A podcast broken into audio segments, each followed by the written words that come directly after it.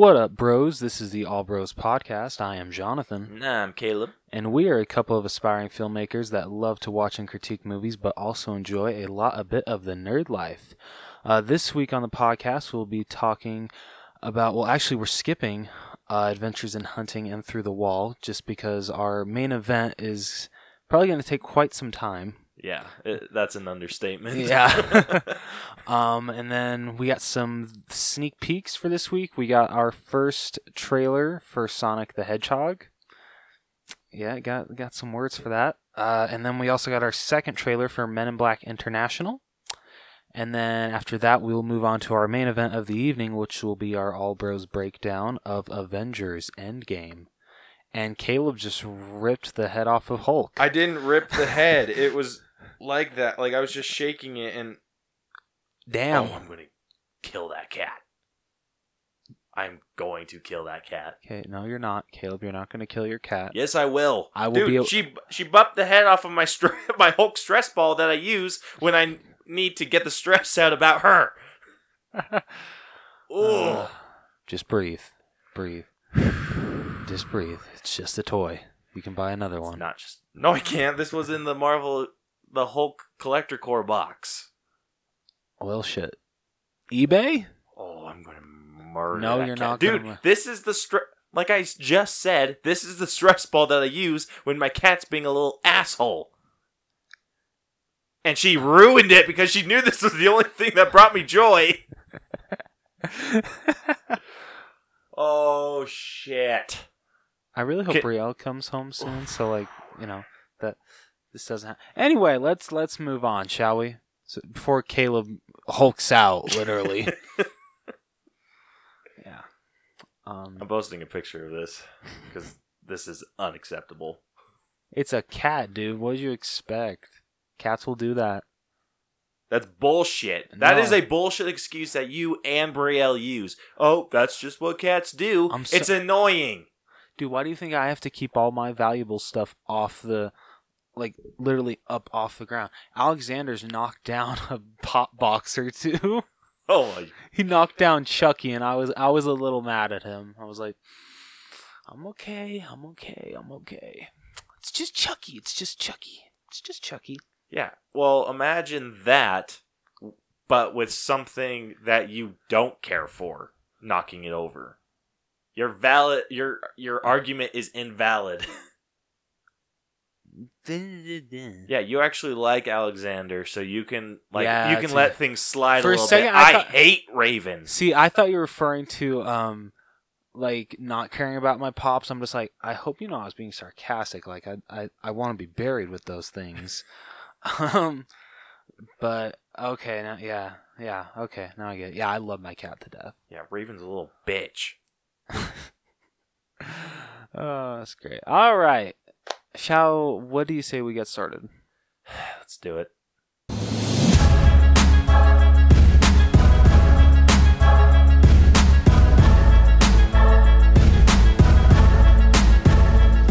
All right, so since we're not doing adventures in hunting or through the wall, we're jumping right to this week's sneak peeks, and we're starting with Sonic the Hedgehog. Ugh. It's Super Mario Brothers all over again. It is. It is very much Super Mario Brothers all over again. The design. Whoever thought that that was a good design for Sonic made some terrible mistakes. Yeah, they really did. I get what they're trying to do, that they're trying to make him look more realistic, but it just ain't working. It's not, and it's a bummer because they're individual parts of this movie and this trailer even are good, hmm. but as a whole, The They don't work. Yeah. Ben Schwartz voicing Sonic, Yeah, That's a Great. good choice. Yeah. James Marsden. Can you scream hop too? Why does Sonic need a human sidekick? He doesn't. Wait, did you see the picture that uh I'm gonna guess the nostalgia critic put? I think that he's the one that did that. Yeah. Okay, all right. I'm hoping that you uh, that's where you got it from because if you just came up with that on your own, you're a genius, man. No, I saw someone. So I saw a picture on Twitter with like the Sonic, Yeah. and someone posted a picture of James Marsden in the car with Hop right next to the picture of him in the car with Sonic, Oh. but they cropped it in a way so it was James Marsden and Hop and then Sonic. And Oh, then that way when you switch back and forth, it like switched where it was James or like James Marsden and Sonic with Hop and then James Marsden and and Hop with Sonic. That's and it was like exactly the same. okay, that's Sonic doesn't great. need a human sidekick. No, he, he needs doesn't. tails. Yeah, and that's exactly. it. Yeah, I, I completely agree. So, Tails, Knuckles, and Shadow and Amy better show up at the end of this movie. Yeah. Just saying. So yeah, like I said, Ben Schwartz, good. James Marsden, basically Hop two. He could, okay. He did did have a funny joke in the trailer. That James whole Marsden? yeah, the whole like kid in the bag thing. He's like, oh, he's Oh. not my kid. That okay, that was funny. Yeah, like that was freaking hilarious. Jim Carrey as Robotnik, pretty good. It it's not really the character. He's he's Not the one that we know Yeah. until like the very end shot that's with the true. funky mustache and everything. Oh, that yeah. was cool. Oh yeah, no, he looks really good, but yeah, like the way he's acting, I'm like, yeah, yeah, no, that's not like Doctor Eggman or Doctor Robotnik. I call him Doctor Eggman. I do too, but I, have I'm I, It- I switch. Yeah, Like I'll say Robotnik, and then every once in a while I'll say Eggman, and yeah, just kind of real confusing. But I'm talking about the same person. yeah. Um, but what's funny about this trailer, I want to say it was today that the that Paramount and the director, I think, came out and said that because of all the hate that this trailer's gotten, especially for the look of Sonic, they're actually going to be changing the design of Sonic for the final movie. Yeah, they're gonna make it look even more like Hop.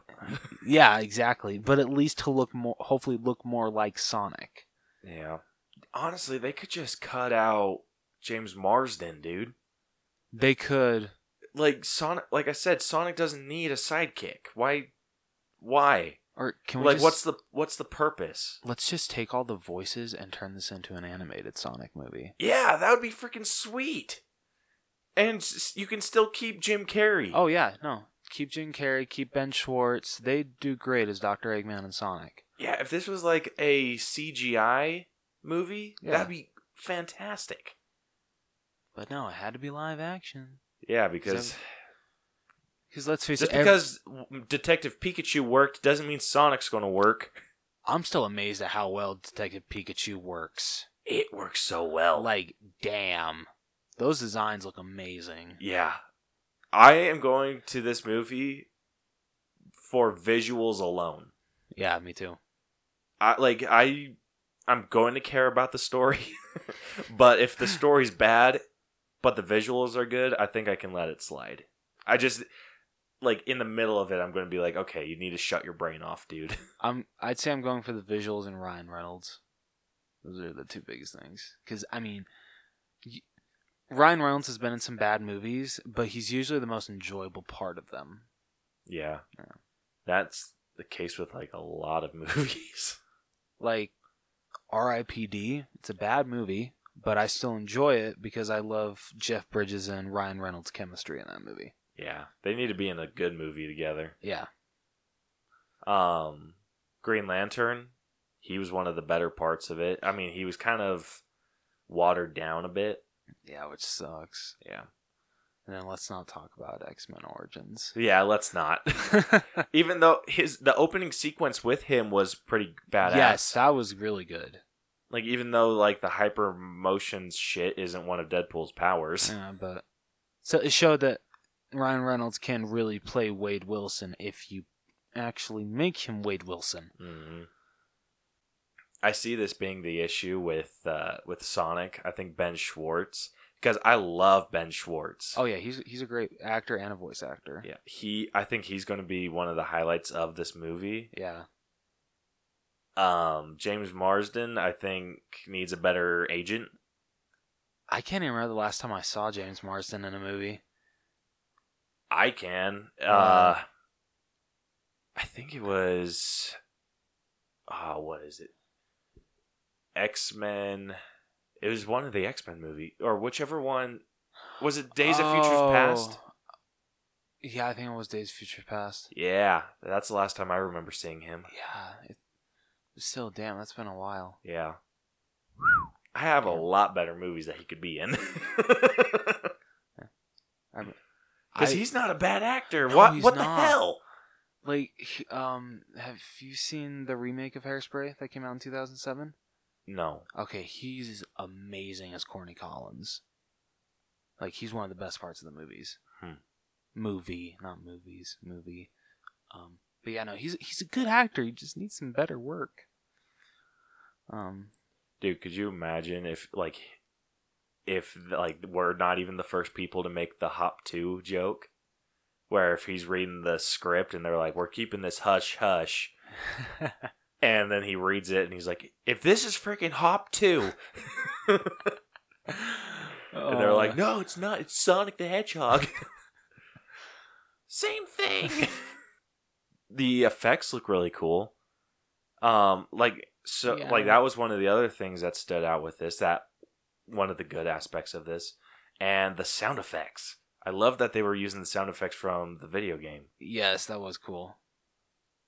I I I wish they would have picked a different song when it came to like when he started like running and everything. That was kind of a weird choice. Yeah, Like, come on, Supersonic Racing should have chosen that. Or anything else. Yeah, any song that has to do with running or going fast. There you go. That's not Hell, even if this wasn't a Christmas movie, Run Run Rudolph.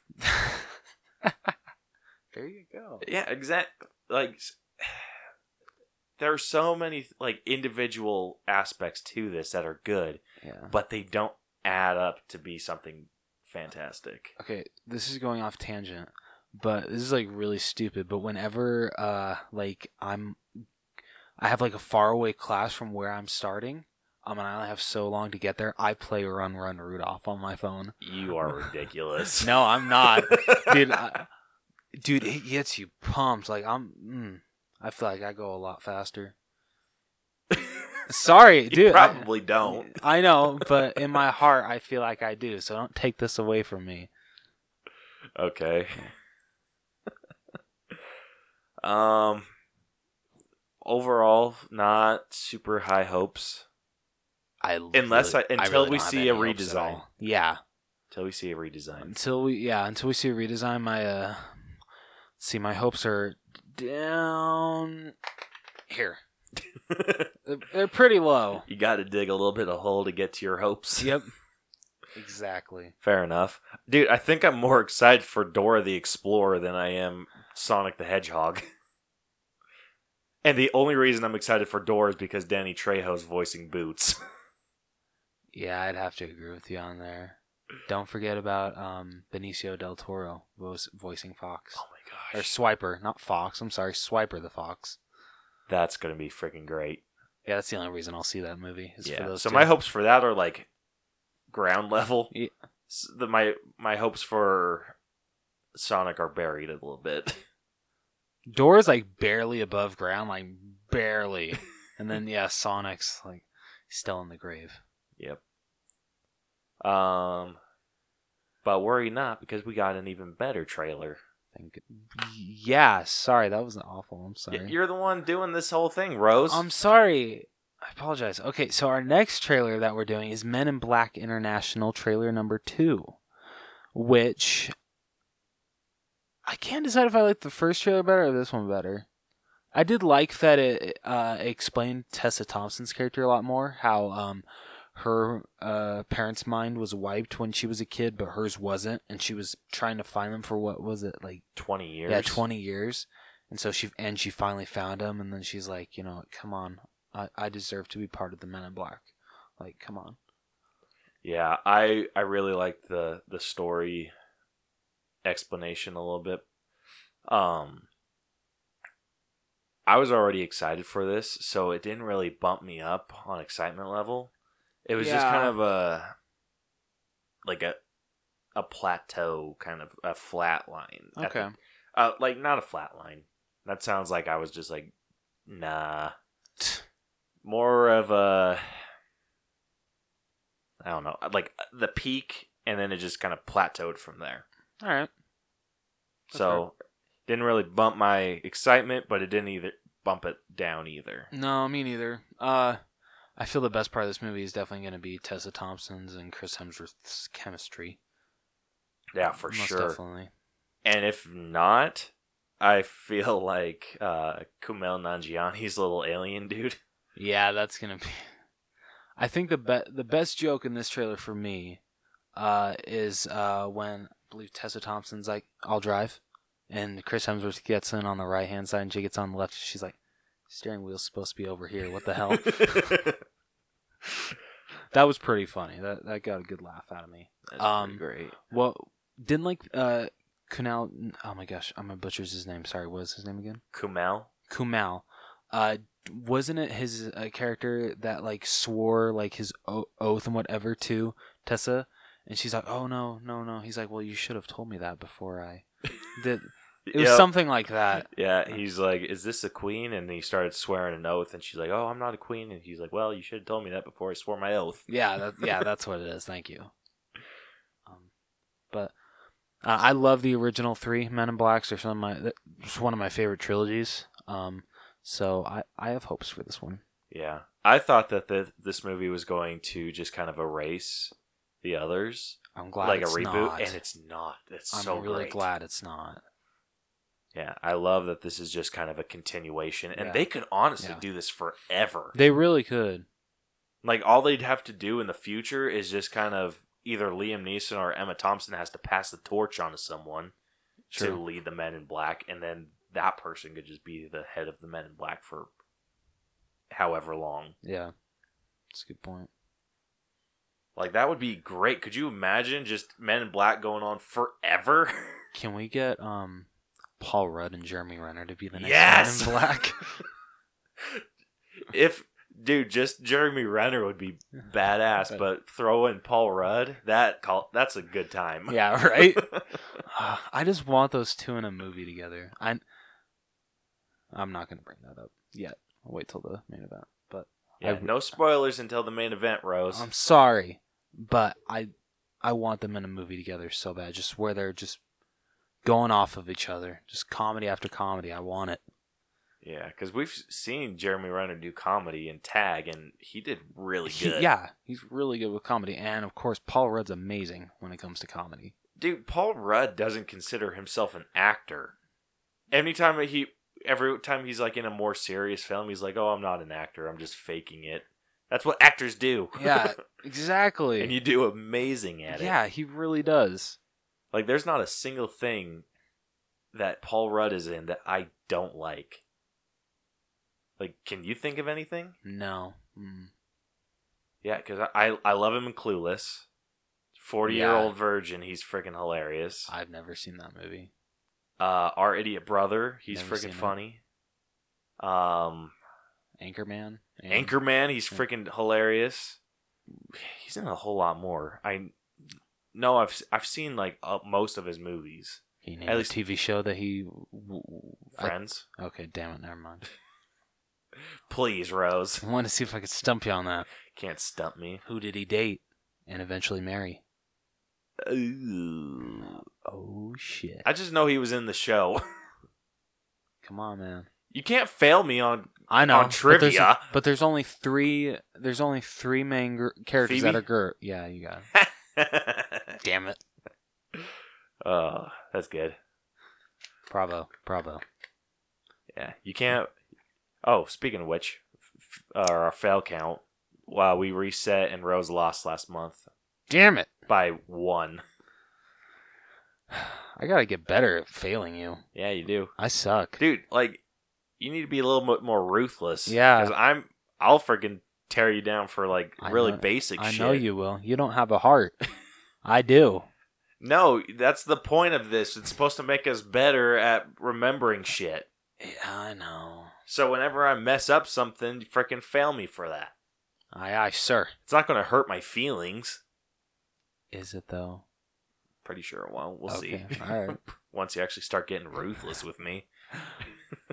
I got a message that night. Rose, what have you done? Uh, So I don't think it's going to be that hard to figure out which one we're more excited for. Yeah. All right, should we say it at the exact same time on one? If you say Sonic the Hedgehog, I You- will punch you. You gotta ruin the good jokes. It's not a good joke when Yeah, you it see is. it coming from a mile away. No, it's still funny.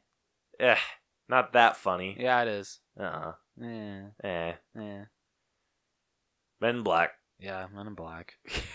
and then kind of way, way, way, way, way down. the list. Down in Apocalypseburg. Sonic the Hedgehog. Sonic the Hedgehog. Ugh. All right. Shall we move on to our main? Or is there anything else you'd like to say about these two trailers? Not really. No. Okay. All right. Well, then let's moon on. Moon on. Moon on. move on to our main event of the evening. Keel. Time for the main event. Let's play game. So, with our main event of the evening, we are doing our All Bros breakdown of Avengers Endgame. But before we do that, we actually have some messages from our fellow bros.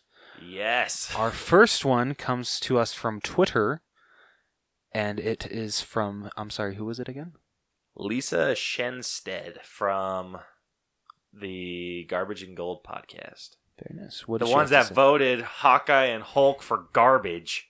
Already. I don't even want to hear it. Just kidding. Dude, I'm kidding. Hulk won. So Hulk was the, the more garbage. Really? He was more garbage than Hawkeye? Yeah, apparently Hulk. So when someone wins, it's so with gold. Obviously, whoever wins gold is the the winner, like the top hero. Yeah. and then uh, whoever wins garbage is the like the loser of the two. And people voted for Hulk more than they did freaking Hawkeye. oh my gosh, that's amazing. This is it's bullshit. That's what it is. Gosh. hey, this is the only like time I'll get to where someone will say that Hulk, that Hawkeye is better than Hulk. so let me let me live this up a little bit. Ugh, fine, screw you. Anyway, uh, so she wrote in. So we our question of the week was: Which hero's story did you enjoy following the most throughout this entire saga, and what did you enjoy most about their story? And she said that this will seem so obvious, but she's got to go with Thor because of how they shifted the tone of who he is and or as he discovered himself without the chains of duty holding him down. And then she said, I love. That actually was not obvious. I thought it would have been Iron Man when she said that. That's usually everyone's go to, him or Cap. That's usually the go to. Yeah. So actually, Thor kind of came out of nowhere for me, but that was, that was a very good answer. Yeah. Yeah. Um, I talked or I messaged her a little, like afterward and told her that Thor's like, even though his movies aren't up there with Iron Man and Cap, his arc is up there. Yeah, oh, yeah, like absolutely. way the hell up there.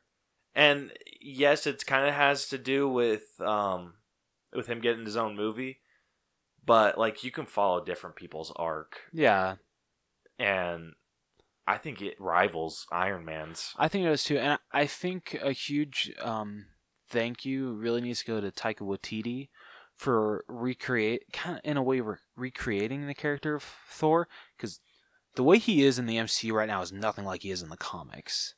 Exactly. He's he's like dead serious. Let's face it. he's well, not, not like super dead serious. But like he's not as much of a jokester as he is in the MCU. Yeah, he's kind of like unintentionally funny. Yeah.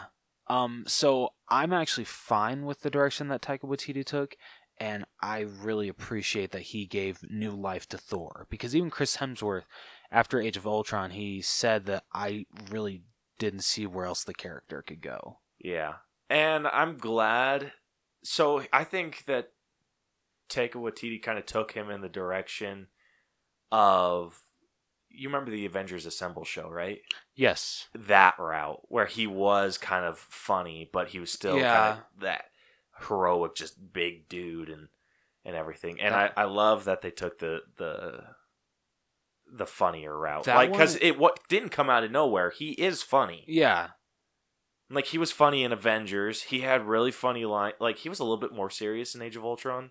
a But he little did bit, but he still had a couple quick liners. Yeah, uh, Thor: The Dark World. He was pretty funny in. Yeah, and then they just kind of rolled that ball down the hill and freaking. it's like let's just make his whole personality funny. What do you say? Yeah, and Chris Hemsworth does an amazing job at portraying a funny He- Thor. like Chris Hemsworth is such a great actor, and with Ragnarok and Infinity War and now Endgame, I feel he's had a really huge chance to show how good of a not only an actor he is, but a comedic actor he is.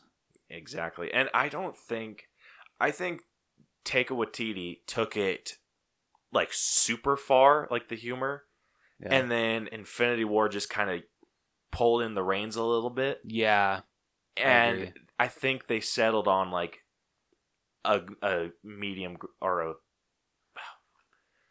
can't think of the term right now. On a middle ground yes. where it's funny but not like super duper funny and it's just somewhere right in the middle. Yeah, I completely agree.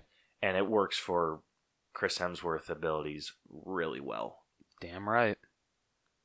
So yeah, good answer there. Very good answer. Gave us something to talk about. yeah, I think we all know uh, Caleb and I's uh, answers. I mean, if you guys don't know, you should go uh, listen to the beginning when we first started this uh, podcast. We actually say our favorite superheroes, and that kind of just gives it away what our favorite arcs were. Yeah, Unless yours I'm is not- different. Honestly, it might be different Really, because. I don't like the arc that Hulk took.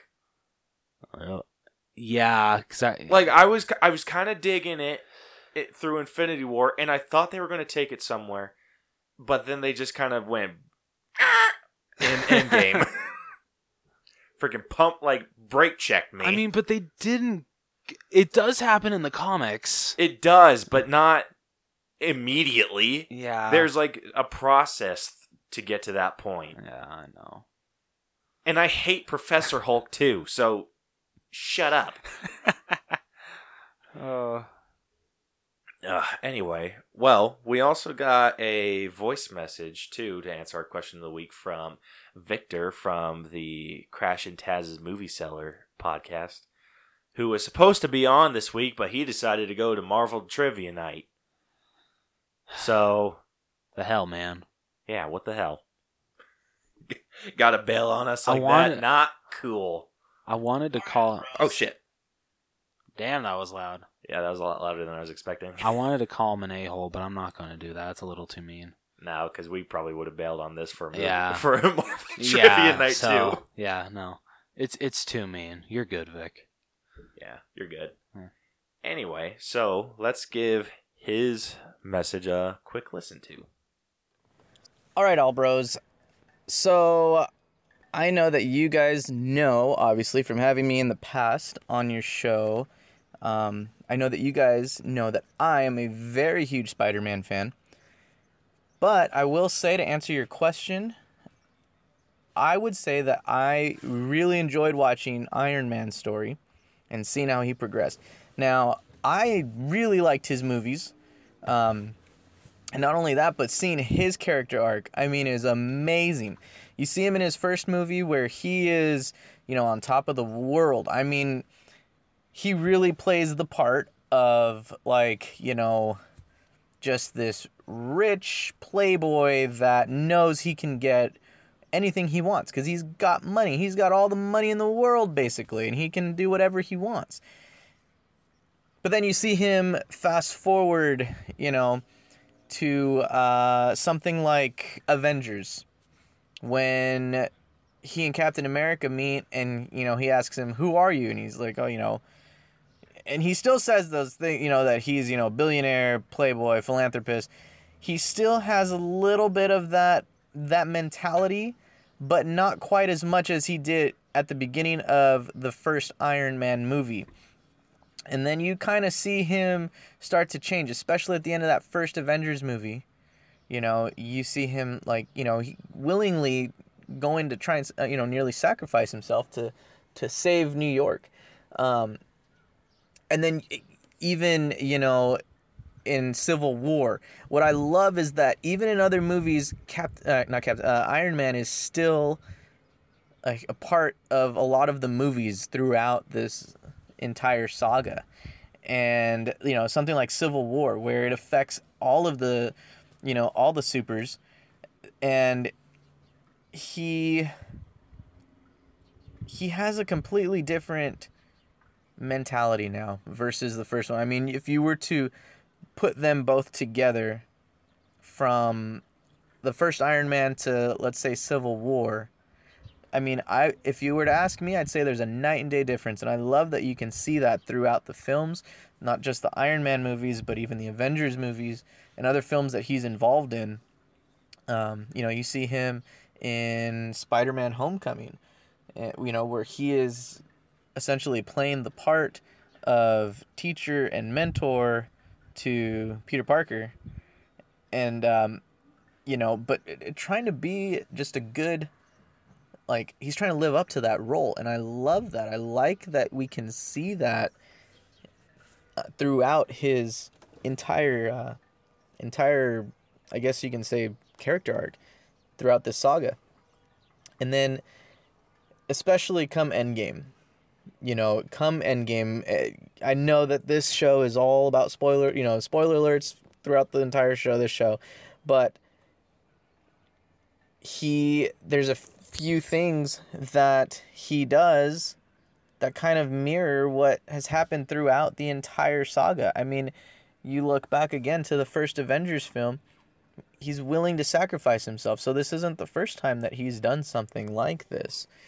Um, you know eh, he uh he's definitely lived up to um you know the the role of protector of super hero and i mean talk about character arc i think you cannot pick a better character with such great character development throughout this entire saga. If you were to uh, go over it all in as a whole, I think his is the greatest.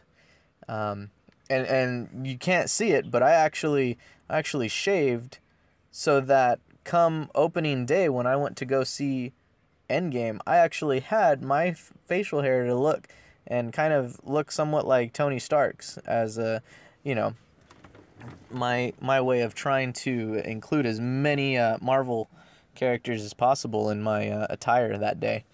Um, but uh, yeah, I I would say hands down Tony Stark, one of my favorites to follow throughout the saga, and loved his story and loved how he develops throughout the entire saga. Great, great character development, great writing on the Russo brothers' part. Um, yeah, I don't think it gets any better than that in my opinion. So there you go, guys. Hope that's helpful for you over at All Bros.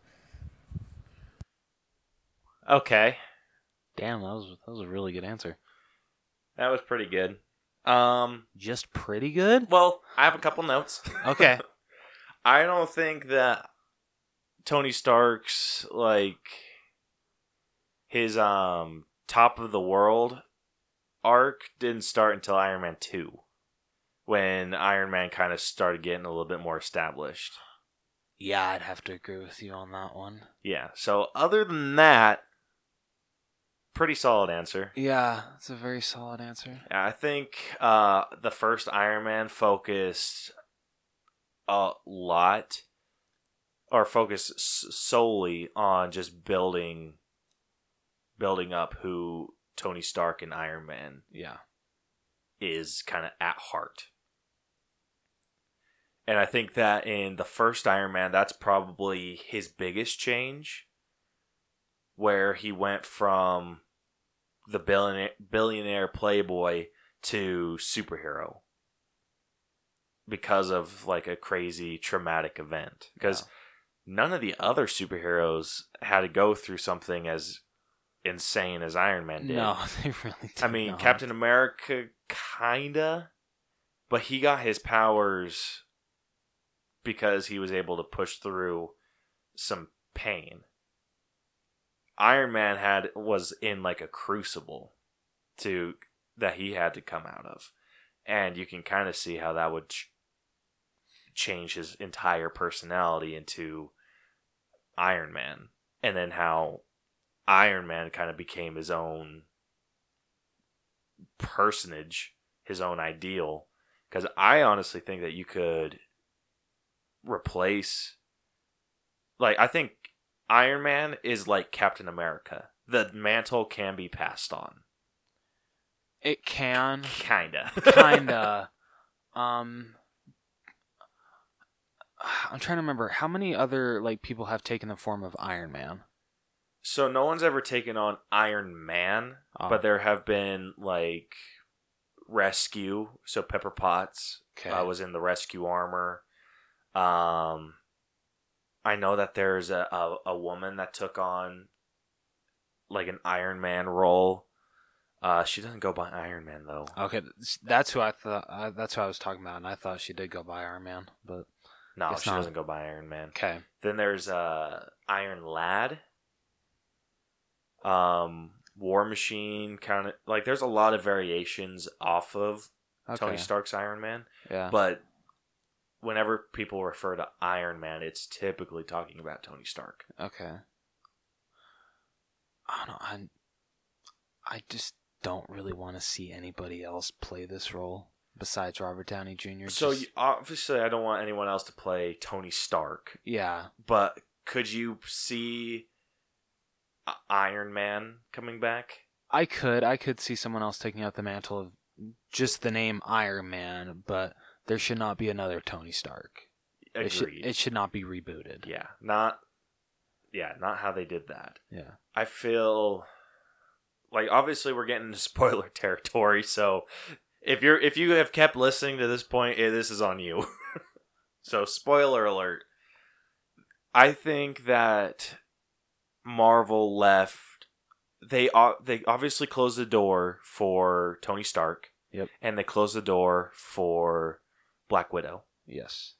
I think they left the door open for a possible recasting for Steve Rogers. Uh, yeah, I can agree with that. Like it's kind of a soft door, Yeah. but it's a door nonetheless. Yeah. Um and then everyone else is just kind of where they're at. Uh Thor, I mean Chris Hemsworth is still I still see doing Thor Mhm. in the future. Um, Mark Ruffalo, I still see doing Hulk, and I hope that they fix what they messed up. But we'll get into that.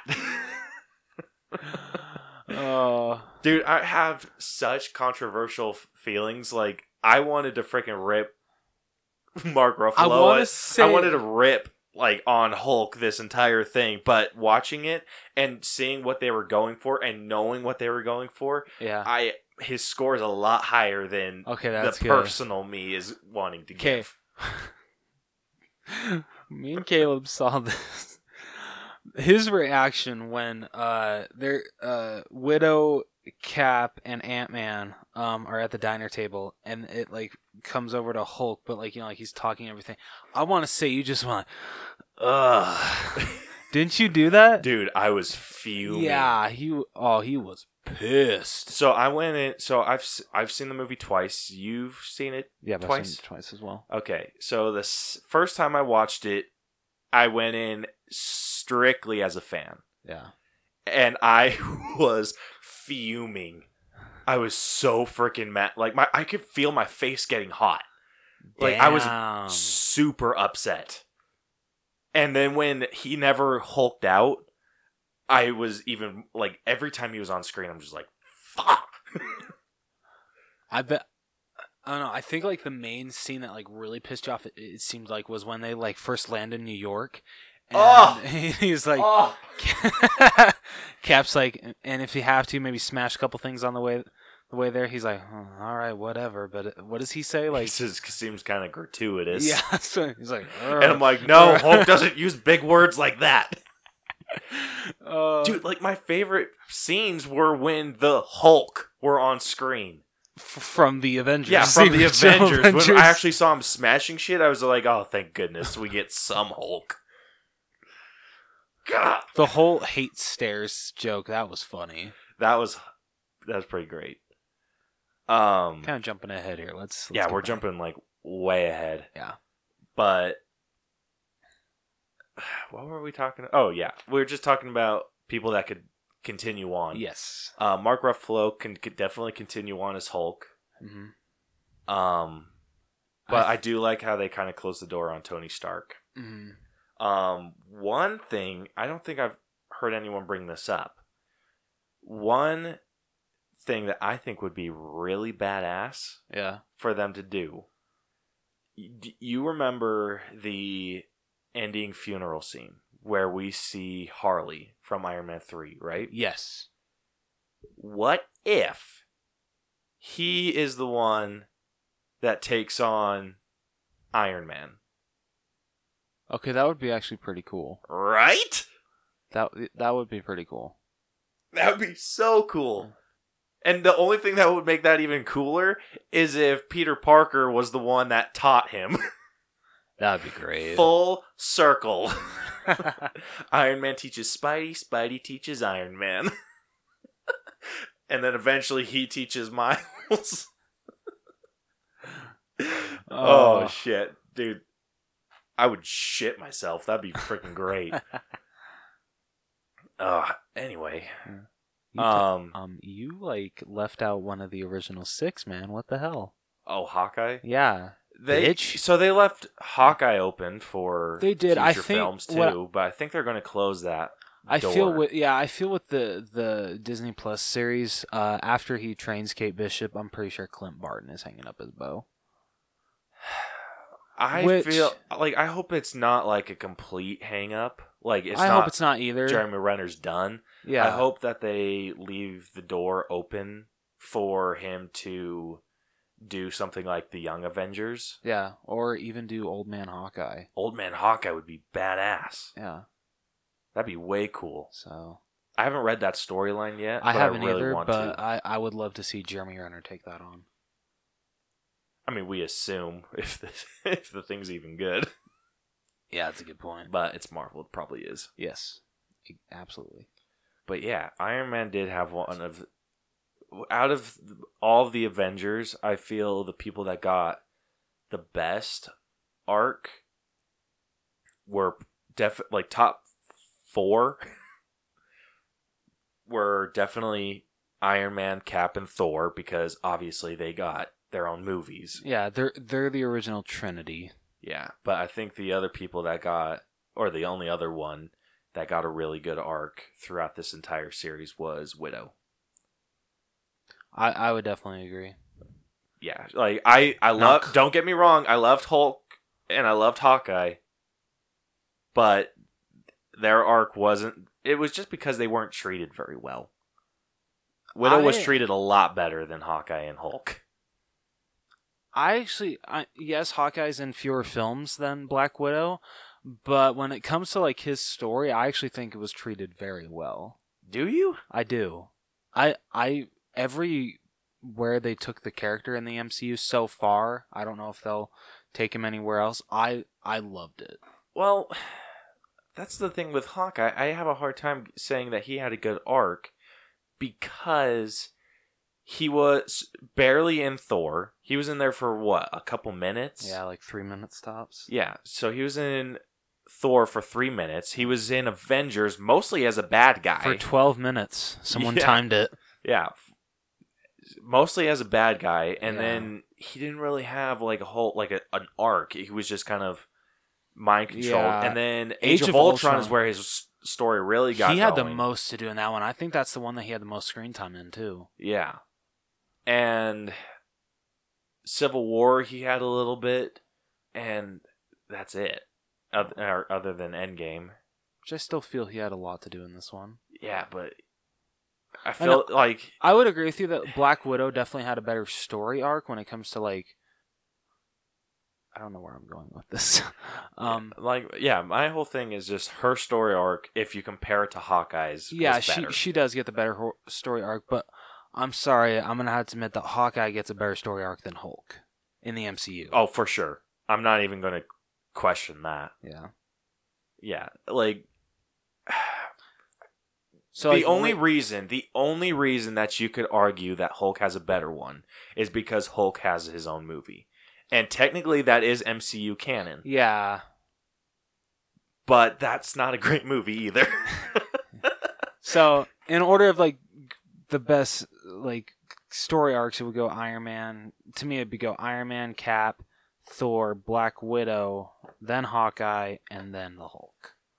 yeah, for me, I think Cap got the best. I actually want to give it to Thor for second. Really? Yeah, then Iron Man. Like it's close. Okay. Iron Man and Thor are real close. Then I would give it to Widow. Then, sadly, Hawkeye, and then I would give it to Hulk. Sadly, Hawkeye. Wow. Well, because I I don't want to. I want Hulk to be top, but oh, I I'm- want I'm Hawkeye to be realistic top about too. I'm realistic about MCU Hulk. yeah. I hate MCU Hulk. and I love MCU Hawkeye. yeah, I was cool. Okay, that's not true.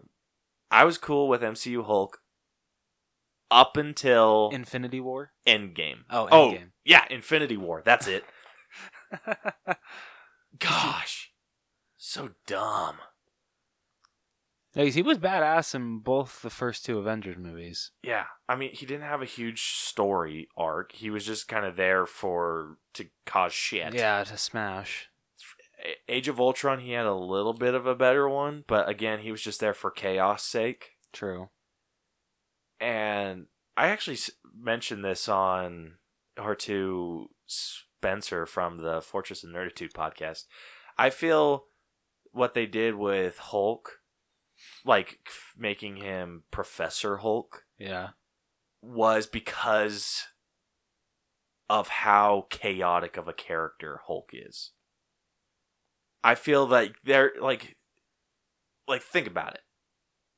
In in the first Avengers movie, hmm the whole his whole thing is that he's kind of Loki's tool to cause absolute chaos on the helicarrier. And it happens and he does cause absolute sh- like a shitstorm of stuff. So it's just he's chaotic in that one. The next time we see him in Age of Ultron, Yep. Yep.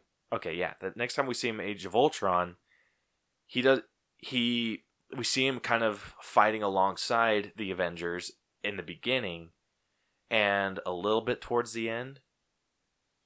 But Yeah. also the chaos in Um. No, it wasn't Sokovia. I thought it was Wakanda, but I know that's not right. In Africa. Yeah. I th- yeah. I think it was somewhere in Africa. I can't remember. Yeah, what he- exact city. Yeah. Um Scarlet Witch uses Hulk to cause absolute chaos in Africa. Yep. So that's just kind of like like shitstorm. Like he just kind of he's the he's the the wrench in the gear. And I think in like even in Thor Ragnarok, he kind of screwed shit up. like Thor was going to use the yeah. the Quinjet to fly away, but Hulk came and broke it.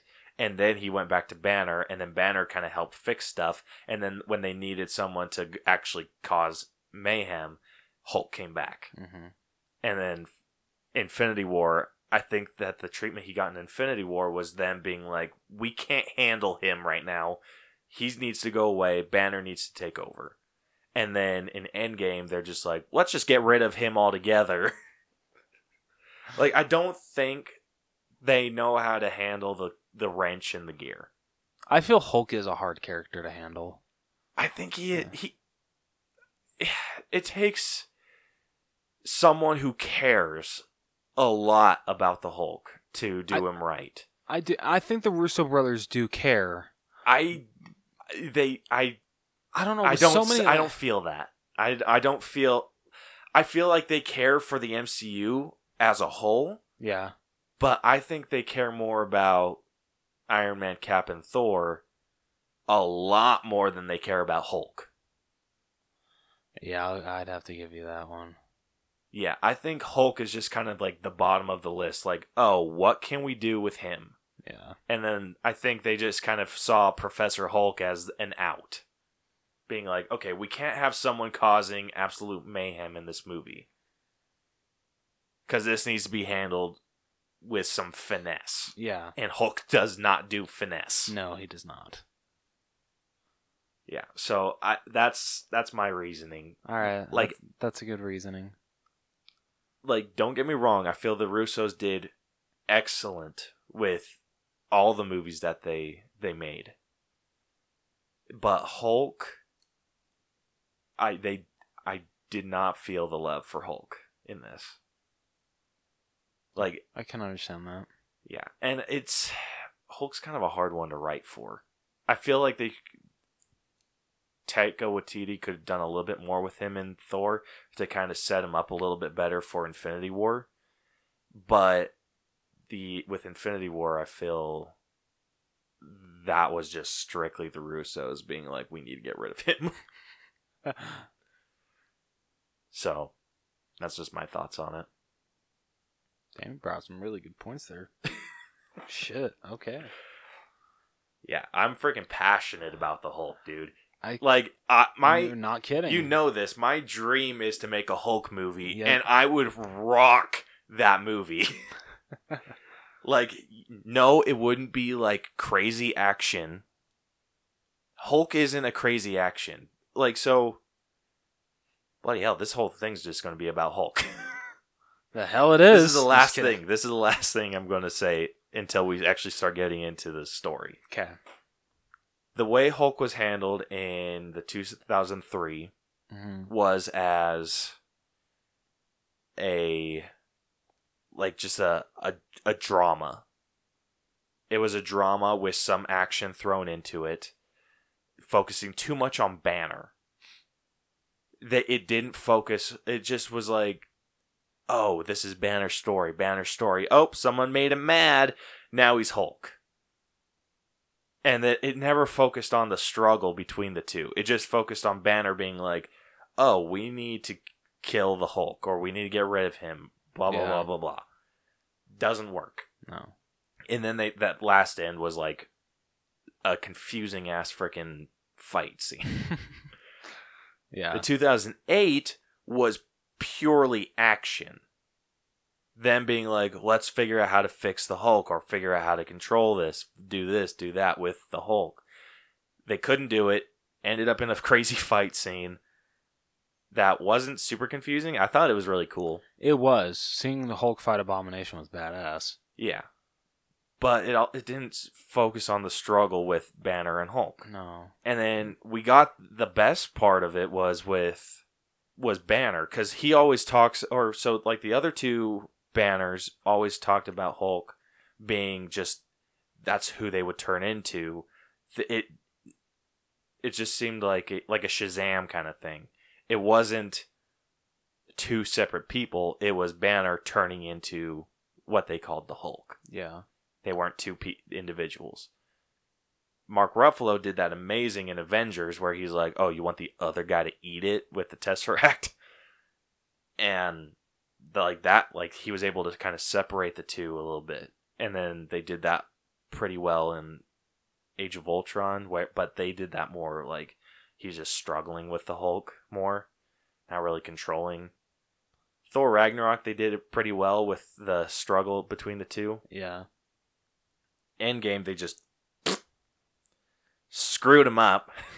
and then Infinity War did a really good job at portraying that they're two separate beings. And that's like that's it needs to be kind of a a drama with like a psychological drama. It needs to be like not an outward fight. You need to kind of show an inward fight. Yeah. I would say when it comes to like the whole Bruce Banner thing, um, I would probably say the original, the first Avengers is still my favorite one, uh, with him dealing with uh, when the Hulk is trying to come out, but he's trying to contain it. Yeah. My like to date, my favorite Hulk is Lou Ferrigno. That's fair. That is I'm not sure if you've seen the show at all. It's on Hulu. I've only seen a couple episodes. So The rewatchability on that is incredible.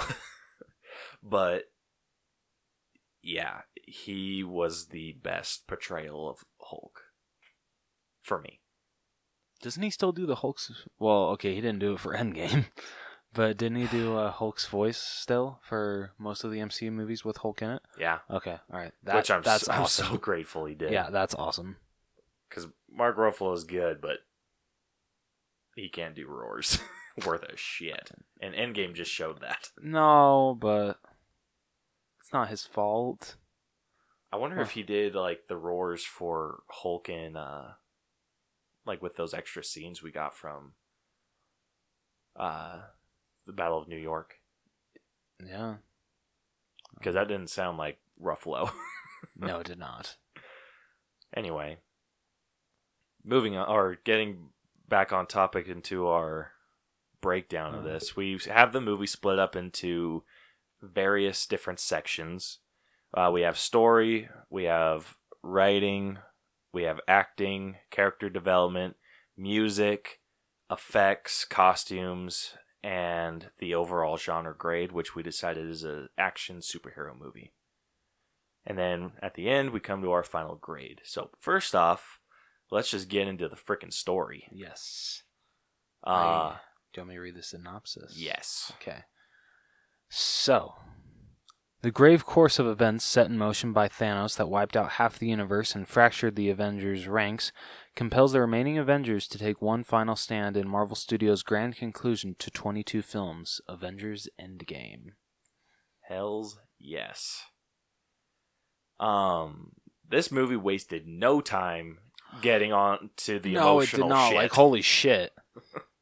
So the first scene is Hawkeye with his family teaching his Mm. daughter how to shoot a bow. Yep. And that freaking just set the tone for the rest of the freaking movie. Oh. So what did you think of that?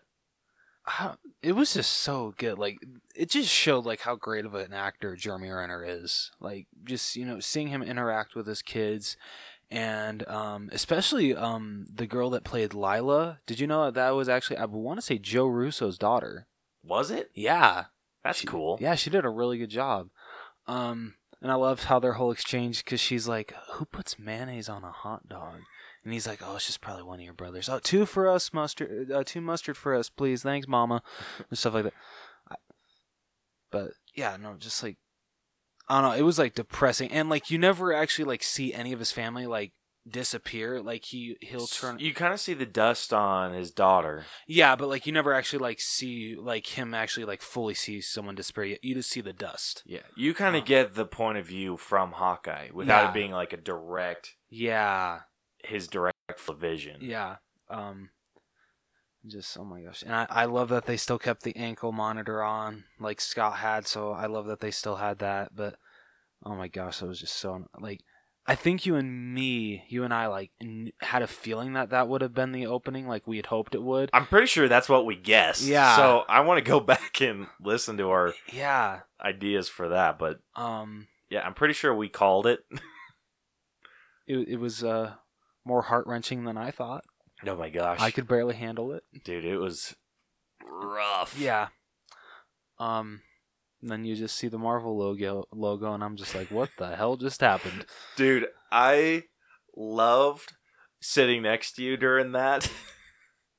like just that opening shot because as soon as we saw the bow, you're just like shit. yep. like you you didn't say it loud. You're just like super quiet. Just shit. Yep. Yep. It was great. Like I was almost laughing, and because but the freaking emotion of it all got on me too, and I was like, oh damn, Ugh.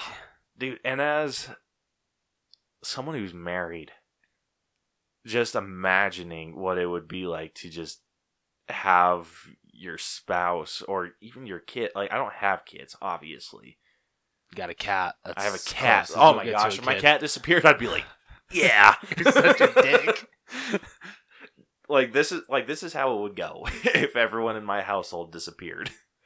I would see the cat turn to dust. I'd be like, yeah, and then turn around, and be like, hey, Bri, and then I would just be emotionally destroyed. Then you see, even though they're not living beings, you see your Pop figures disappear, and you're just broken. Half of them disappear. yeah, you're just broken. You're broken. oh, that would break my soul. Um, but yeah, like that, just the the heaviness of that, just being able to relate to that would just be hard. Yeah. Just oh. And I 100% understand why he went on the the tirade that he went on. Oh yeah, hands down. Like, Yeah. It's it's understandable why he became Ronin. Spoiler alert. I think with like following his story a little bit, I understand why he went and started killing people. Like I think like a lot of people were thinking like hasn't the killing been enough? But him, he's just like these people are still hurting people. Like Yeah. why did my family have to leave when these assholes get to stay alive? Like one Like, of his, I'm going to balance these scales. yeah, because one of his lines he says is uh, half of the world got Thanos, you get me. hmm That was freaking awesome. That was freaking sweet. And yeah, like you I really felt for him in that. I was like, I, I don't blame you, dude. Like I'd be doing the exact same thing if he I had had like some of the most heart crushing like scenes, He did. and like it just proves how great of an actor Jeremy Renner is. Because I don't feel like he's had a chance to show any emotional. Um, he, yeah, he really hasn't had any emotional scenes in the MCU, and in this movie, he had like off the bat one of the biggest ones, and then towards the middle, uh, he had one that still freaking kills me every single time I watch it. But we'll talk about it later. um, because I I don't want to start crying again. Yeah. I'm I'm like dead serious. You might actually see me start crying talking about it. Dude, I was I listened hard. to two different reviews and they brought up two different scenes that like broke me emotionally and I started tearing up hard. Like one of them got me to start crying and I I messaged them and I was just like screw you guys. uh, and I'm like you're going to bring up my feelings like that? Freaking assholes. but yeah, that, like this was like this opening had me in awe just as much as the opening of Infinity War had me in awe when Thanos kills literally all of the Asgardians. Mhm. Um, maybe this one actually even a little more, just because Hawkeye's my favorite superhero, and just seeing his like family disappear and just how he reacts and just how like broken up he is after it. Like, oh my gosh, I wanted to start crying. I'm surprised I didn't. Yeah. Marvel does a really good job at having the opening scene kind of set the mood. Yes, I completely agree. Like like you said with Infinity War with Thanos opening up, it was like intense. Mm-hmm. And the entire movie was intense. Mm-hmm. The opening sequence for this was emotional. Very. And the rest of the movie was freaking emotional. yeah, it's an emotional roller coaster. That's what this movie is. Yeah, it is. Like you it gives you a couple laughs, it gives you a lot of cries. You're like cheering one moment and then you're sobbing into your sleeve the next. hmm Yeah. I wasn't sobbing into my sleeve because I still wanted to watch. um, but it opens up with, or so after that scene, it opens up with Iron Man and Nebula on the ship. On a rocket ship, right? Uh, Isn't it Rocket's ship? it's technically Star Lord's. Oh. Let's just say it's Rockets. Well, no, like, okay, sure. So it opens up with them on the ship. It's dead in the water. Yep. And he's just kind of floating around in space, and he leaves a note or a message for Pepper, saying that he's he's afraid. Like that did a really good job at making the uh, the intensity of the It- it- scene. It did, and I don't know if this was in the trailers, but was Tony that skinny in the trailers, or was that only in this movie? I think it was only in, in this mo- the okay, movie because they like, made him real skinny. Yeah, like damn, like I would. Okay, like I don't. Do you think those were effects, or do you think Downey actually lost all that weight? I think it was effects. Okay, all I don't. Th- it looked fake. really, I it it looked okay for. It looked so when it was like the full body, like in the face, it Yeah. looked really good. Yeah. The body, it looked edited. Okay. Did it look better than Captain how Captain America looked in the first Avenger? Oh yeah, Okay. definitely. So at least there's that. Yeah. They got that. The effects were like were pretty solid, but we're not getting into that yet. My bad. Um. So there are a lot of things like with uh there were quite a few plot conveniences with uh Yeah. with this one because Captain Marvel just kind of found him in space. Captain Marvel's like one of the biggest um what what was the word you said again? plot conveniences. Yeah, she's one of the she or might what- be what's the, the, term? Do it. Deus ex machina. Do Deus ex machina. Yeah, I think that's what it is. Yeah, But whatever the words you just said, she she's that of the MCU. she totally is. Cuz like even towards the ending, you're just like, "Oh, okay, well, I wonder what would have happened if she didn't show up." I almost do. First time we watched it, when she so with uh, oh, what's it called? Sanctuary Two. Yeah. When she comes flying down, I half expected them to do a callback to Infinity War with Okoye being like, "Why was she up there all this time?" I wish they would have. I know. I'd be like, like if I was Okoye, I'd be like, "Are you shitting me? Like, are do are these guys just keeping their big hitters in the back?" Oh. Oh, um, yeah. So I wish that there was more of a reason that Captain Marvel found Tony. I yeah, I do too. Um but I mean, It was a cool scene. it was it was really cool.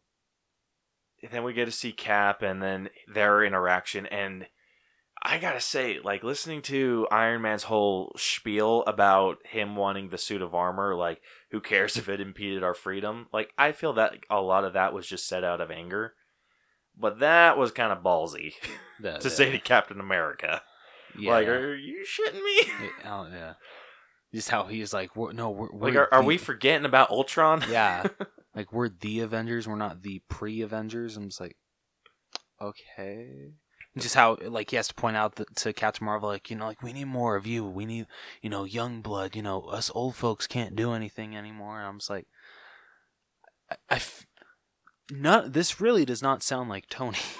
No, I feel like a lot of that was just I mean, him at, being crazy. yeah, and being just up in space for so long. and just like a lot went on. And Yeah. I, I understand it a little bit. Because I mean, like when we jump to them seeing each other again after like the, f- just skipping ahead a little bit after like the five year um, uh, time jump. Uh, even uh, when they go visit Tony, he's just like, you know, I, I always love to see you guys. It's always good to see. you. I just wish it was for a different reason. Mhm. So it like they're back on good terms again. So Kinda. I think it's like dicey. okay, But yeah, like I was thinking that entire time, I'm just like, so because you failed at making Ultron, or like Ultron was supposed to be the suit of armor around the world, so you're saying Ultron should have won? yeah, and um, so did I miss something, or can he actually just rip off his arc reactor? Yeah. Like What it looked like it was just hell. It looked like that shit was just velcroed on. It did. Like I don't know what the purpose of the arc. So in Infinity War, when we see him with Pepper, she's like, "You wouldn't have done that because we've seen him without the arc reactor before." Yeah, but there's In a this one, it's like- hole. Yeah. So like I thought that they just removed the the metal yeah, from his chest and then he just kind of kept the the reactor. yeah. But apparently they sewed that shit up. So So it's kind of just for decoration now. Yeah, but like, how? Okay, why does he have the arc reactor? Like, how can he put it against his skin? Like, I get it being kind of built into the shirt and whatever, but the skin, kind of weird. He super glued the shit out of that. Yeah, and then like we also got to see uh Nebula handling an infection. So get apparently he can get like the scar gets infected. Oh and needs yeah, to be fixed or whatever. So brings up a lot of Iron Man questions. yeah. Um, but we get to so after he throws his whole fit, I think after that it jumps to five years later, doesn't it? No, it's when um the remaining uh, Avengers um Oh, find out where right. Thanos is. I'm dumb. Come on, man. Yeah. Uh, so yeah, so they find out where Thanos is because he's used the stones again. Um, they find out he's uh out living on a farm because that's what uh, he always told Nebula what was his dream after he had balanced the universe. when he was working on her. Yep. That's that was a a bummer. Yeah, I know, right? I'm like, that's depressing. yeah. Um. So yeah, so they travel to. Uh, what what was the planet again? I don't know the name of the planet. Okay. They just, right. they just called it the Garden. Yeah. I um. So when they arrive there, Captain Marvel goes to see if he has like an army or anything down there. Nothing. It's just him. So basically, as Thanos is cooking his dinner, they freaking ambush his ass. Um, and literally start questioning him about where the stones are because they're not in the gauntlet anymore. And Rock when Rocket turns it over, um, and he said that. Uh, Are you he- forgetting that Thor chopped his arm off? Oh yeah, sorry. I that was insane. Yeah. Like I kind of saw it coming. I didn't. Like I kind of like when they were holding his arm out, and I'm Yeah. like, uh, like once Thor came in, I was like, okay, he's losing that arm. Yeah. So yeah, sorry, I'm skipping ahead a little bit. Uh, Captain Marvel uh, choke holds Thanos, and then War Machine comes in, and doesn't he hold his uh, right hand down? yeah. And then who holds his left? Uh, Banner and the Hulkbuster. Oh yeah, that's what it is. And then yeah, uh, Thor comes in, bashing, cuts off his left hand. Rocket turns over the gaunt- uh, the hand with the gauntlet. The Infinity Stones aren't there anymore. Uh, kind of like what the hell? What happened to them? And then he says he basically turned them to. So he reduced them to atoms. That, that, thank you. That's what he he used the stones to destroy the stones. Yeah. And there have been theories going around like what does that mean? And they're just so you know how the ancient one in New York described that the stones create what we view as the linear timeline. hmm So taking one out kind of makes a separate timeline and Yeah. whatever. So So while one With- timeline can be fine, another one gets messed up. Yeah. So what the Russos said, like, came out and said, is that Thanos didn't say he destroyed the stones; he reduced them to atoms, so that they can still kind of be in play a little bit. Okay. Because obviously there's still a linear timeline yeah. that that can be affected and whatnot, and be kind of cool. Yeah. Um. Yeah, so he just he reduces them to atoms. They can't do anything with the stones anymore. I was expecting him to be a little bit more messed up because he looked jacked from just destroying half the universe, but he was jacked from destroying the stones too. Like, yeah. I was expecting a little bit more. I did too. I, I kind of want Funko to make a Funko Pop of how he looked after he destroyed the stones. That'd be badass. That'd be There's so many figures that could come out of this. yeah. I want Thor, or no, I want Fat Thor. The dad bod Thor. I want Dad Bod Thor, dude. I let when I left the movie, I told Bri like I, I'm not as I don't look as bad as Thor, but I told Brielle when we were leaving, I'm like, how do you like being married to someone that looks better than Thor? oh my gosh, that was pretty great. yeah, it made me feel good about myself. when it, which it shouldn't have, but it did. Yeah, so he destroyed the the stones, and then the most shocking thing ever, Yeah. Thor freaking chops off his head. Every like this the the theater was absolutely silent through Yeah. that, and I sure as hell was. Oh, I was like, too. "Woo!" And Rocket's just like, "What did you do?" I went for the head. That that I wanted to laugh a little bit, but I didn't. I know, like it's kind of funny, Yeah. but at the same time, it's not. Yeah. It- yeah. It's it's it, it was a it was a weird line. It was. I think under different circumstances, it would have been fun. I want to know why Rocket was freaking out because everyone knows the world was better without Thanos.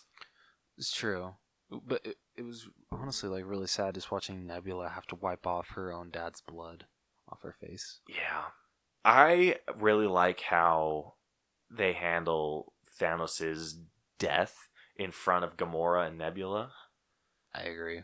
I think with well. Nebula being super robotic but still having a little bit of a emotion, like a bit of a heart, it Like I, affected her, but not as much as it did Gamora. It did, and I like that towards the before uh, Thor chops off um, Thanos' head. How uh, like he says, um, I forget what he like. He says like you know like I turned them into um, not dust. What is it again? Atoms. Yeah, yeah. Uh, and I can't remember who calls him a liar. Um, but Nebula's like my father's many things, but a liar is not one of them. I'm pretty sure it's Thor that calls him a liar. I think so too. But yeah, like you kind of get feel for Nebula being li- like kind of de- not defending him, but just kind of confirming what they know. Yeah. Just being like, yeah, it, if he says that's what he did, that's probably what he did, yeah, which says a lot about her. It does. Because I think Gamora's done the same thing. Like I he, think- like with uh, she's never called him out on lying. No, but she's you kind of get that same thing with uh Thanos what he says to Gamora in Infinity War Mhm. being like I raised you to be many things but I, didn't raise you to be a liar maybe that's why you're so bad at it Mhm. and that was kind of a callback to it Infinity was. War Yeah, it was. but Chris Hemsworth did amazing with that scene because I liked his face during that. I- he I- just it looked like he was going through. He wasn't looking at anyone. He wasn't even looking at Thanos. I don't think he was just kind of staring off into space, Yeah, and you could tell that he was dealing with a lot. you got that right. It's like damn. uh like there were so many just exemplary uh performances in this. What was your favorite part of the story? It's actually it's like the most heart wrenching scene for me, and it's just because of like how great the acting is, and just because I love these two characters so much, and having to see them choose who sadly has to sacrifice themselves, um, like literally them fighting to the death of who is who's going over, like really killed me. and just like I said, like the acting between these two is just incredible. Um, I don't know. Can I spoil this scene, or should I wait? yeah you can spoil this Okay. scene So, because so, like so sorry for cutting you off you're good. so after that it kind of jumps to Yeah, so it's- it yeah, so it's five five years years late. later Um, ant-man gets freed from a rat yeah, that was kind of that was kind of a convenient plot device. It was totally a convenient plot device. I they lazy writing. That rat is the real hero of Endgame. Dude, the the rat's the reason Endgame happened. yeah, Like I- how would you have fixed that? I honestly don't know how else you could have gotten someone to push the button to turn back on the quantum realm. I would have had someone like break in. Okay, that actually would have been smart. Yeah, just because I mean, like, if you, if you're looking at it from like a, a thief's perspective, that looks like a lot of expensive shit. So you're gonna like you're gonna want to like pry that shit off and try to resell it at like a pawn shop or something. Yeah, and then all they'd have to do is kind of bust out like cuz what did the rat do? Push the button? Yeah, I think so. So all you'd have to do is bust the window open Yeah, and then like have some glass or just something in the van fall and hit the button. yeah, that's true. And then obviously that stuff would have started kicking up and then the thieves could have been like, "Oh, let's go." Or whatever. that yeah that that actually would have been a lot better. yeah, other than a rat, Bri- even Bri- Brielle was just like that was dumb. It's Splinter in disguise. Ninja Turtles are canon. Yeah. exactly. yeah, so yeah, Ant-Man gets freed. Oh, we have to talk about the scene with him and Cassie. Oh, that when he Just, so like, he how much he's- he doesn't know what the hell's going on. yeah. And just when he's walking down the street and this kid rides ba- uh, by with his bike and he's like, "Hey kid, what the hell happened?" Like the kid just like gives him like kind of like a like I can't believe you're asking me that question. Like, how do you like like in a way? It's like, are you like trying to make a joke here? Or that something? kid's face said a lot. It did. I like, was like, props damn. to him. Yeah.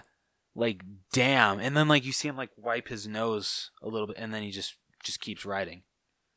Yeah, like, like- could you? I imagine like that scene like really happening. I thought watching it over like the second time that like that scene kind of stuck out to me because I was just like really like the kid's not going to say anything and then he just rides off. But after thinking about it, being like, okay, I'm in a world where half of the people just disappeared and some assholes just like, what happened? Like, are you serious? Like, I that doesn't even deserve a response. And then Mhm. I'm like, okay, now I can kind of see where the kid's coming from. Yeah, I completely agree. Yeah, if you've like missed, uh, if you're like one of your loved ones or many of your loved ones have been gone for five years, and someone says that, I feel you're gonna take it mostly as a joke that they're trying, like, is dark humor, because you think that everyone knows what happened by now. Yeah. And then he sees the like the The mon, yeah, it's kind of a monument. Yeah, Yeah, I was gonna say shrine, but it's more of a monument. of uh, the ones that were um The snapped vanished. away. Yeah, the vanished. Thank you. Yeah. Um, and like you just see him like in a fran in a fr- uh, is it frantic? Yeah. Okay, just seeing him like trying to make sure that Cassie's name is not on one of those, and he ends up actually finding his own name.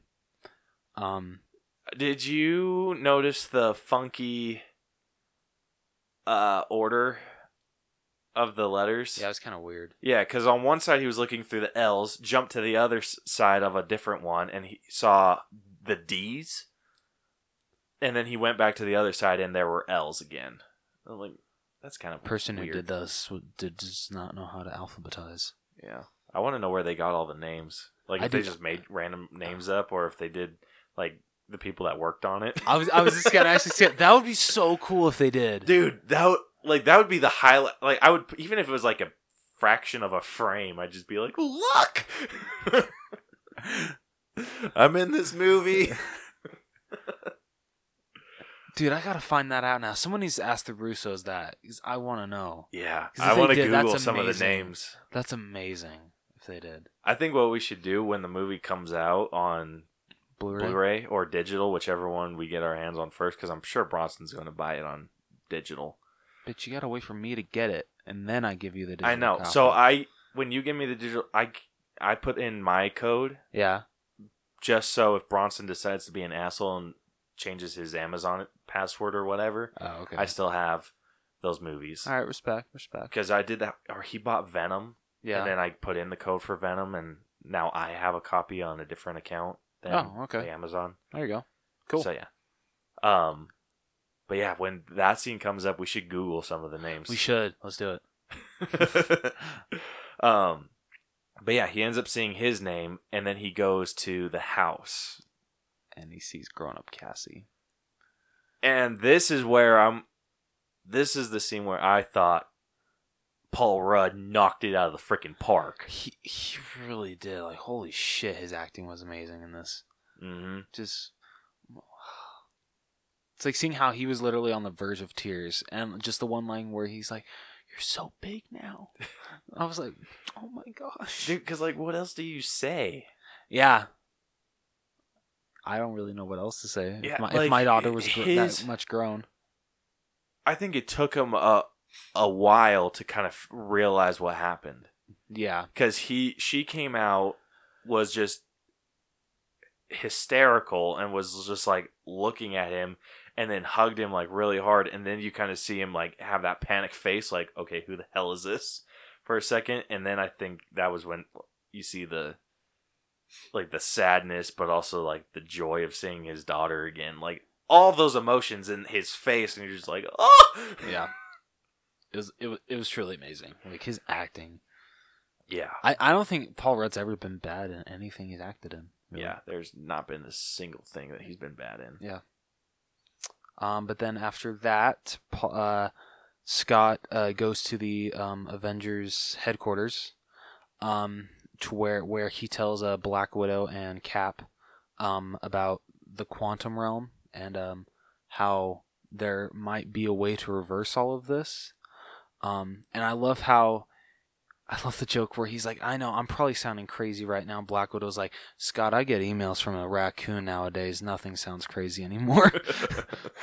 um yeah i really liked like that when he was talking about how time works in the quantum realm yeah, like how If- five years is like five minutes, or is it oh, five yeah. hours? five years felt like five hours Yeah, that's what it was. which begs the question how were hope and hank talking to him if that's how time works That's a good point. You're thinking too far into this, Caleb. I know. I like. I have to like. I went and watched it again as a as a critic, and these all came up. Oh. I had no issues with it the first time. I'm just like, whatever goes. Second time, I'm like, okay, we need to think about this rationally. I need to watch Ant Man and the Wasp again to really think about that. yeah, Huh. it's a curious thing. Um, Like maybe he just got shot out in the f- like five years in the future. Like maybe he got t- caught in one of those time things that he was supposed to Yeah. avoid, and then it just shot him out. That's true, that could have happened. The future,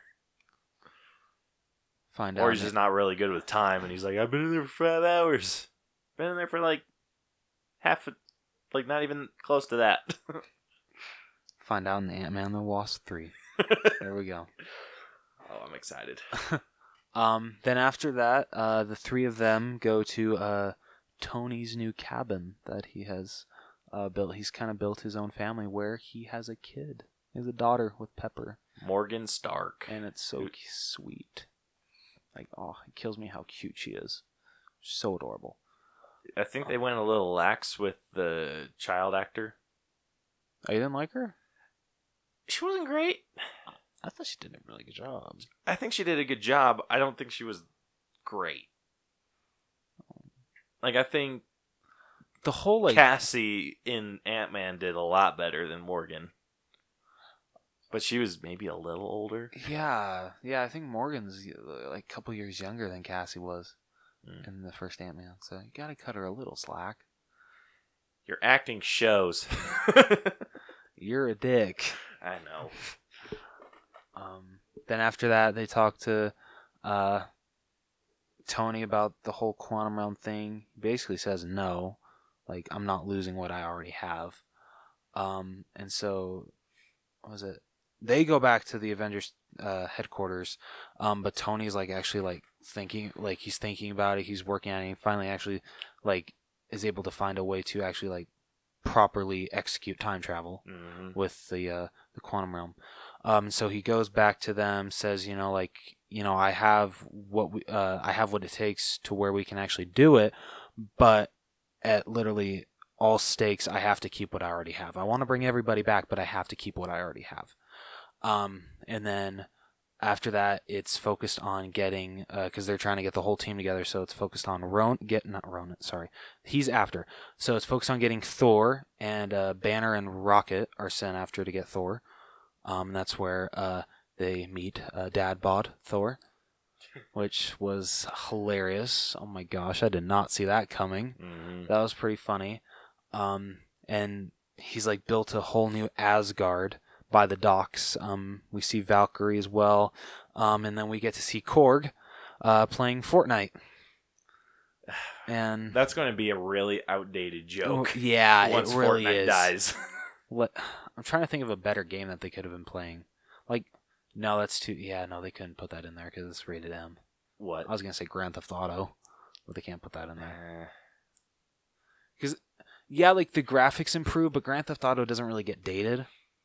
Yeah, Um, they just kind of update Grand Theft Auto. So, but you kind of get the gist. Yeah, But yeah, but Fortnite's eventually going to die. yeah, I hope. praying. Um, I hate that game, and it's do too. solely because they don't give me a tutorial. they don't. They just throw your ass in there. yeah, it's like freaking Hunger Games. Good effing luck. and may the odds be ever in your favor. Um, I I really like the dad bod Thor. I do too.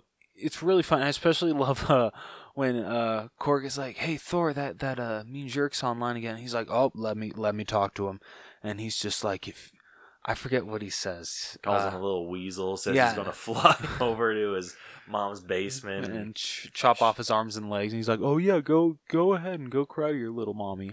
So he hands it back to Korg. He's like, "If he gives you any other problems, just let me know." still being a hero. Yep. Um, you could really see that Thor had a major guilty conscience. Yeah. Like he was, he was struggling. He, I think I he, mean, he became an alcoholic. yeah. Well, uh, yeah.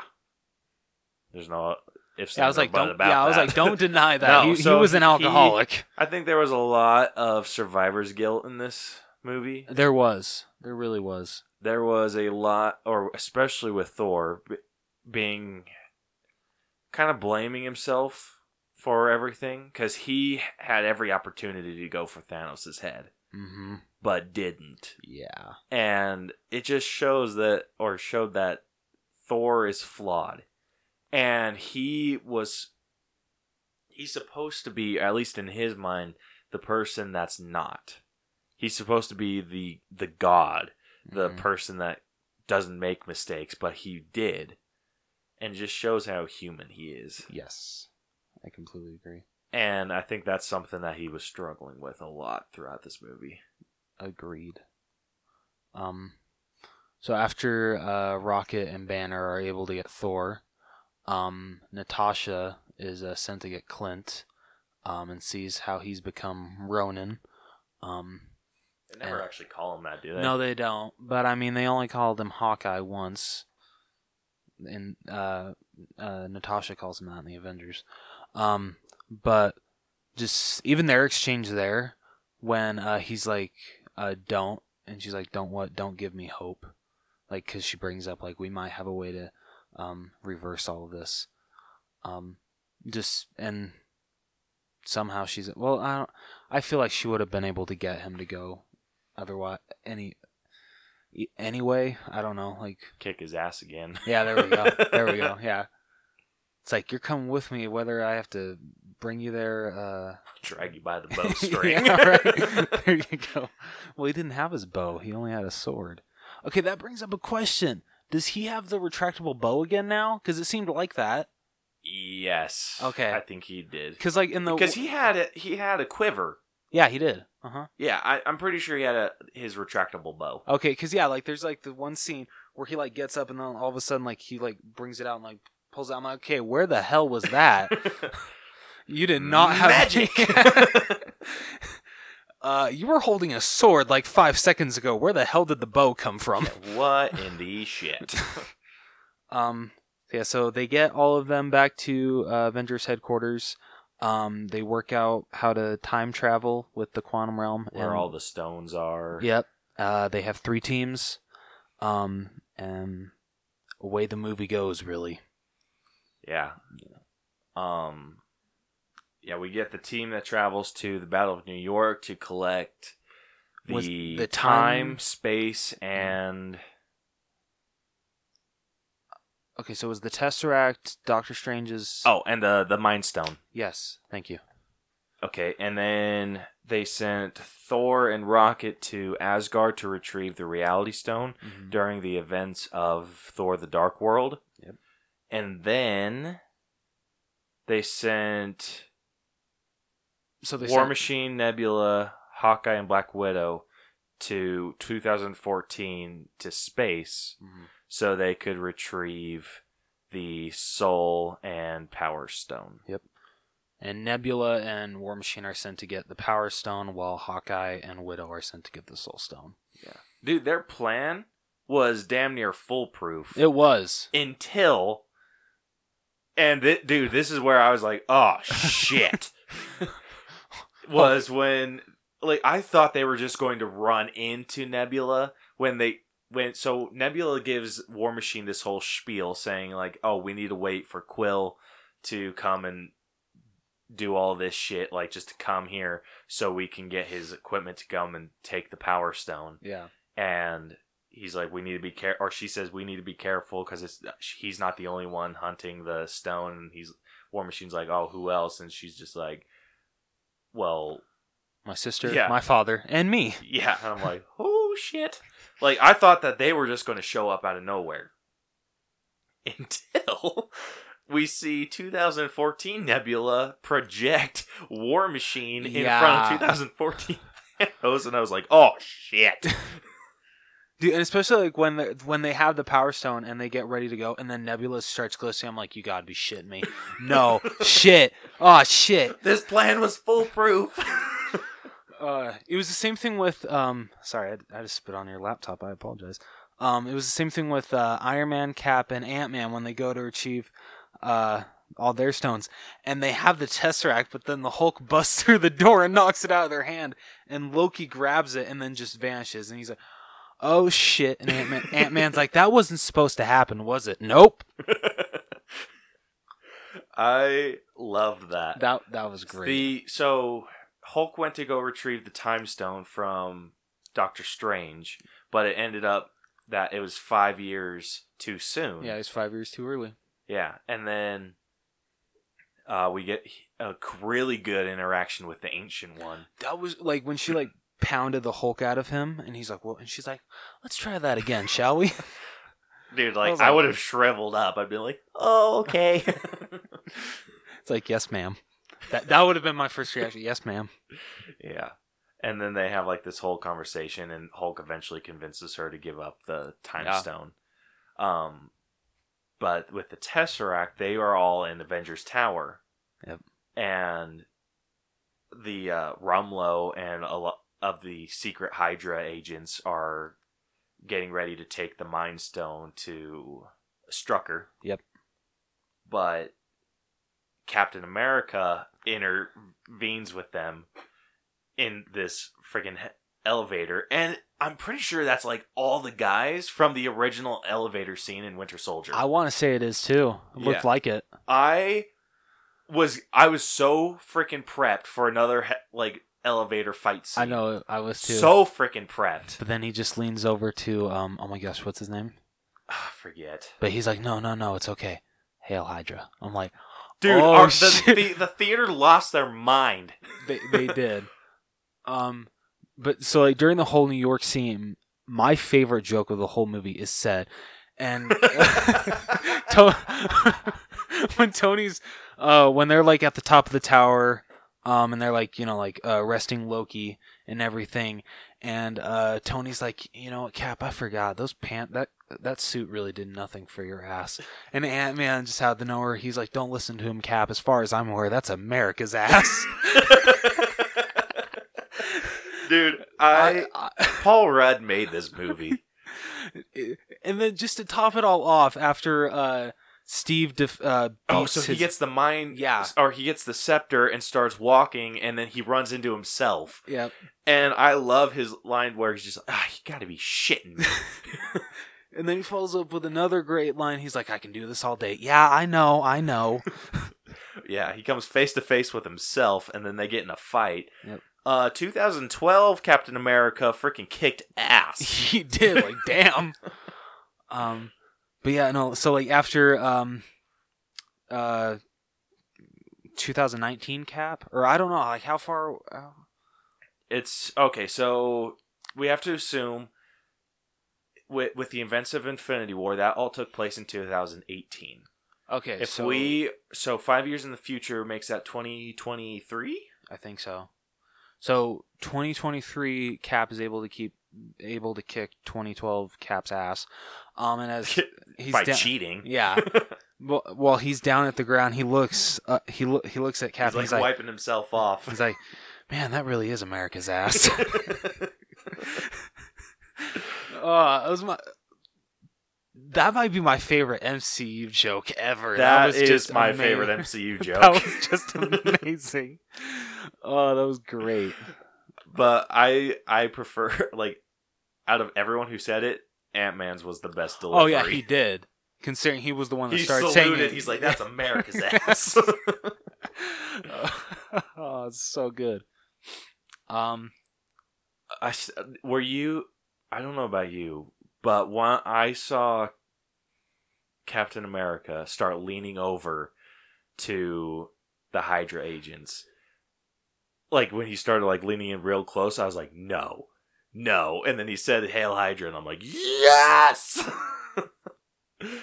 that scene was just epic. that I did I not was- see that coming. I know. I kind of. I was. That made up for not me not getting another elevator fight scene.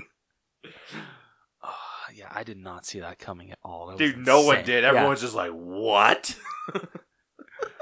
It was funny. Is like when Cap like went uh went on like Hydra side in the comics. Like a lot of people hated that, but in the just like that so little they, joke, They uh, hated that strictly because that's all they saw. Yeah. They thought that Captain America was always Hydra.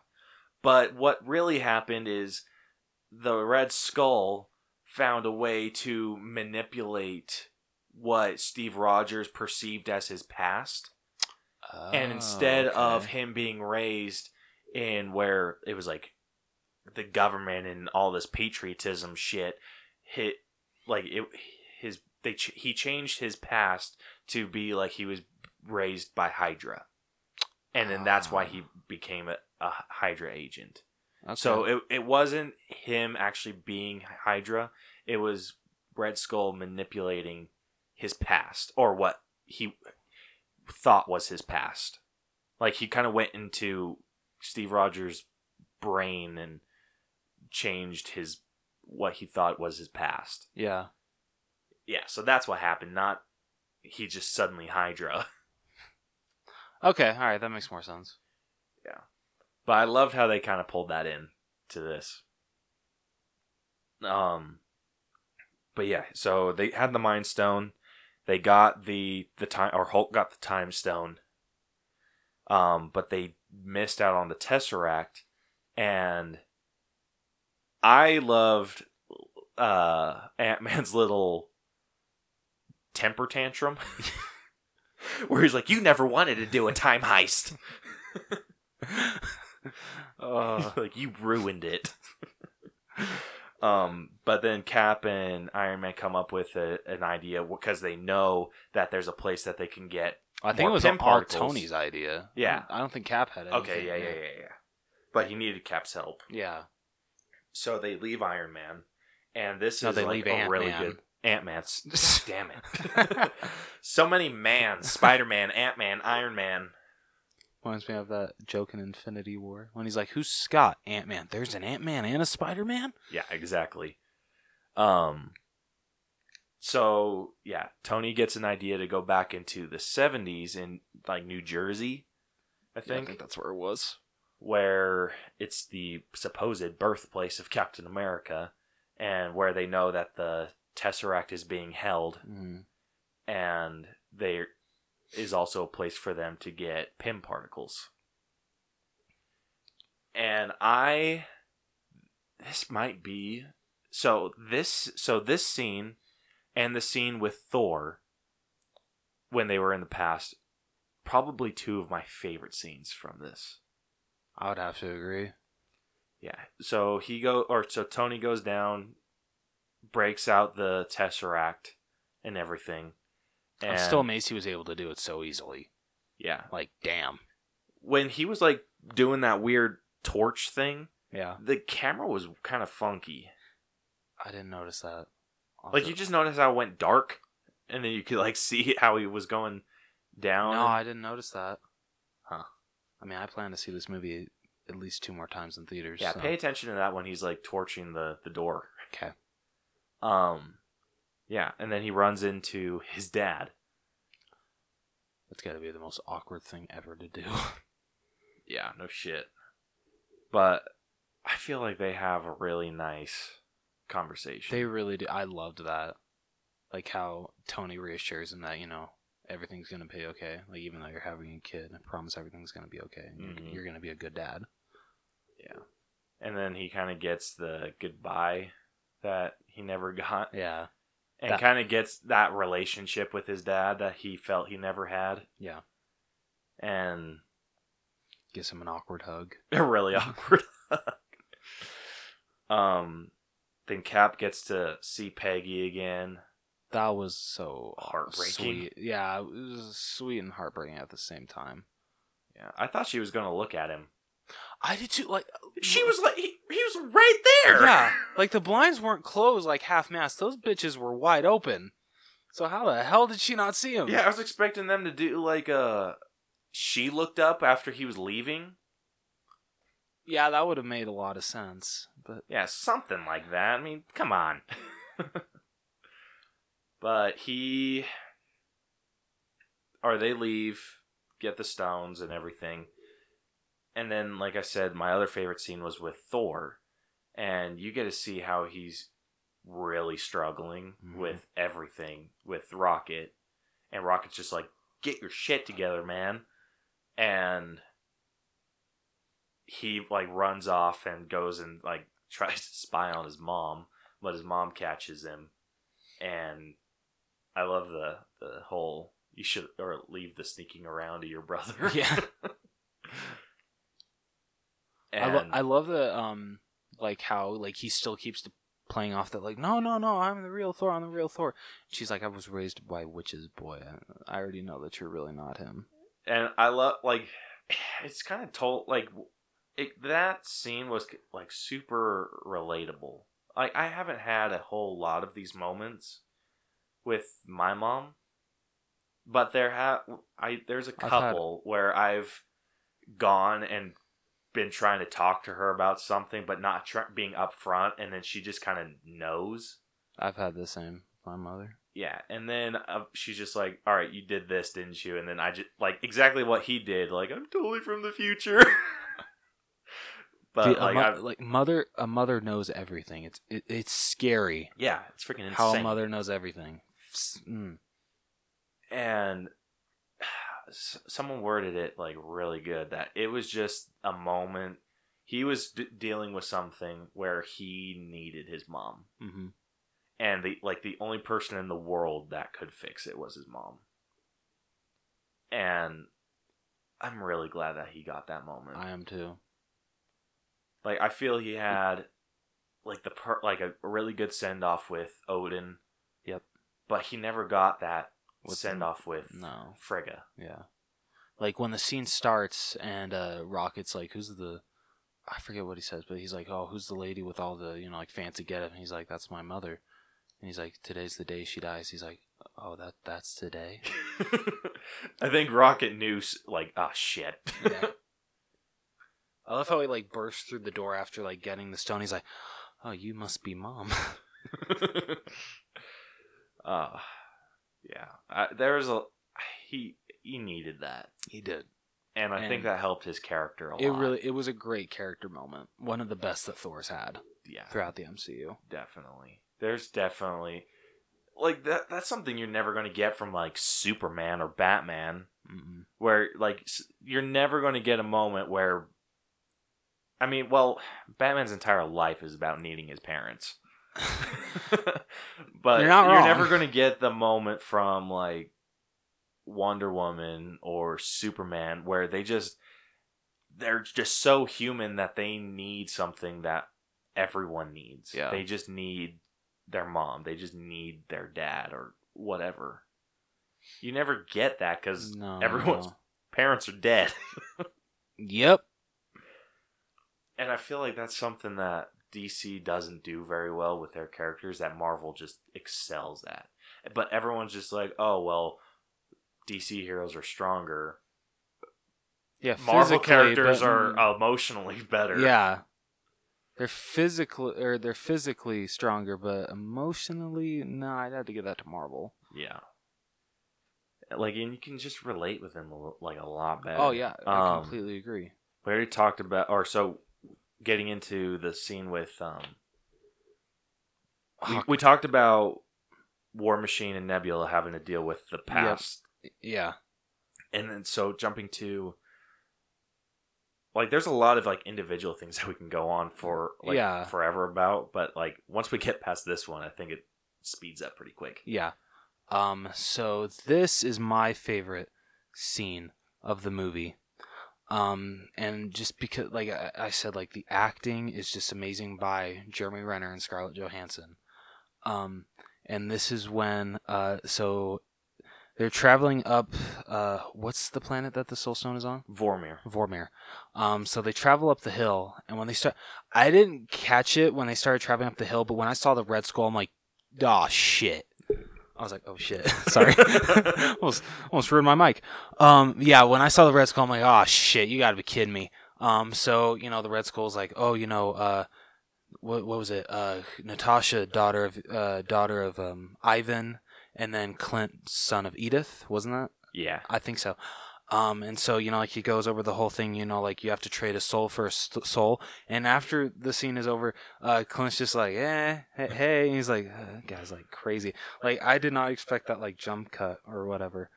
Um, but then I know- wish that they would have done like, or like you heard him. He's like, maybe he's bullshitting us. Yeah. She's like, but he knew my daddy's name. He's like, what is that supposed to mean? And she's like, well, I didn't. I, I still don't know if I believe him. He could be making up a name, but yeah, like Ivan's a real stereotypical yeah, Russian name. yeah. Um, Like there's so many like Russian folklore stories where it's I don't, Edith is not that well known, so like yeah. Edith Barton. That, that makes sense. Um, but so basically, uh, you know, uh, Natasha's like, you know, like I've been waiting five years to, you know, basically have a chance to bring everybody back, and this is the only chance that we get. And Clint's like, um, no, this is the chance that I get to save my family, and you know what I've become, Natasha, after killing all these people. And she's like, well, you didn't, um, you didn't judge me when you, uh, what what I did in the past, so I'm not going to judge you right now. And he's just like, you know, you're a pain in my ass. And he's like, okay, you win. And so, you know, she's getting ready to jump and he knocks her down. And he's just like, tell my family I love him. She tumbles over, knocks him down, shoots him with a, a, a widow sting, I think. I Yeah. was, widow sting He's like, she, uh, she's like, you tell him yourself. And she starts running. And then he pulls out, I would assume, yeah, he has a retractable bow now because he just all of a sudden pulls it out and shoots an explosive arrow at her. Uh, she flies over. He starts running off the cliff, jumps, and then she catches him with one of her grappling hooks and basically is able to make it to where, like, no matter what he does, he can't, like, break it unless he lets go of her. And he's like, damn you. Um, and, oh, this is just where the waterworks started. Um, well, actually, it started before this, but, like, this is when they really started. And she's just like, let me go. And he's like, no, no, no, pl- please no. And she's like, it's okay. And he like he's like just please and she kicks kicks off Freaking emotional, dude. We get to see someone forced off, and then we get to see someone jump. yep and that is just heartbreaking. Um, after that scene, we get uh, it jumps to like them g- going back to the present, Mhm. um, putting together the stones on the Infinity Gauntlet that Iron Man builds, which looks badass. I hope that they make a Funko figure for that Infinity i do too okay that will that be one of the hulk moments you actually buy or, uh, or, like, or if they put so I want like no, just like the like the you know how they did with the Infinity Gauntlet. oh so you just want that gauntlet yeah, eh, well, Well- I want one with Thor or with Hulk too. okay they just better not make that movie moment exclusive Oh, I will sh- throw a fit. yeah, so he does the snap, and everyone start like comes back to life. Like uh, you, the first interaction you get is with uh, Hawkeye. He his phone starts ringing and Yeah. it's Laura, and Yep. you're just like, no, my gosh. Um, but during this, oh, past Nebula disguises herself as future Nebula. And yeah dude for a back. second i actually like forgot about all that so I like when she snuck off and like i'm like oh shit yeah that's um that's past nebula shit and then Sanctuary 2 comes flying out of the building. And that was insane. Dude, when that like first like crashed into the Avengers headquarters, I thought Ant Man was dead. I did too. I was like, no. Shit. I noticed the second time he he sh- was shrinking. Oh, okay. That was my biggest question. Okay, that's good. Yeah, Okay. I'm like 99 percent sure he started Okay, shrinking. I'll have to look for that when I say the third time. Um, but yeah, then it's just hailstorm, and then him or yeah, so it's just hailstorm. Everyone's under this the building, hmm and then they the main three Iron Man, Cap, and Thor go out and meet Thanos, and get into the most epic fight ever. That was amazing. Um, oh, we forgot to say Thor actually stole Mjolnir from the past. Oh yeah. And so he had both Mjolnir and Stormbreaker and used them both in battle like a freaking boss. I liked his like how the beard was when like when he was battle ready. Yeah, it it worked. It really did. Yeah. Um I wasn't sure how Battle Thor was going to look, but Battle Thor looked pretty sick. Yeah, he really did. Um yeah, so they go out fight Thanos and Thanos kind of kicks Thor and Iron Man's ass, and then kind of like Cap's left, and he like literally destroys his shield. Um, and I don't know, like after that, like you see him like you, t- ah, you're missing a huge part. what I miss. No, you're missing that. So he's fighting Iron Man. Iron Man like builds like a I don't even know what it would be called, like just a a port for Thor to shoot the lightning Oh, in, yeah. and uses that to charge My bad. the lightning or shoot a blast at Thanos. Thanos smashes Iron Man into a building and he gets knocked out. Thor starts going after him and battling him with both the hammers and he knocks one of them away and he calls Stormbreaker to him but Thanos catches it and starts going to push it into Thor's chest and then you see Mjolnir fly up and just like pound Thanos in the head and then it comes flying back and it goes past Oh, yeah, Thor yep, and, and Captain America freaking catches Mjolnir like a boss. I apologize that I went past that part. I apologize. Holy shit, dude. I love Thor's line. Our I theater- knew it. Our theater Yeah. went nuts. Just like clapping all around, like oh. Yeah. And then yeah, like what you said, th- or Thor's just like, I knew it. That was amazing. Oh, it was great. Oh, like there, there was no better ending to that. No, there wasn't. There really wasn't. Uh, um, but yeah, he eventually starts break, or gets, or Captain America starts getting his ass whooped. Um, Thanos, yeah, Thanos starts breaking the shield and kicks his ass five ways to Sunday, and then we start hearing on his communicator Sam calling him saying like, "Cap, you read me, Cap, Cap," and he's just like, "What?" And then you start seeing the little he's like on your portal on Yeah, because he's like on your left. And then he turns around and then Black Panther, Okoye, and Shuri come walking out of the portal and oh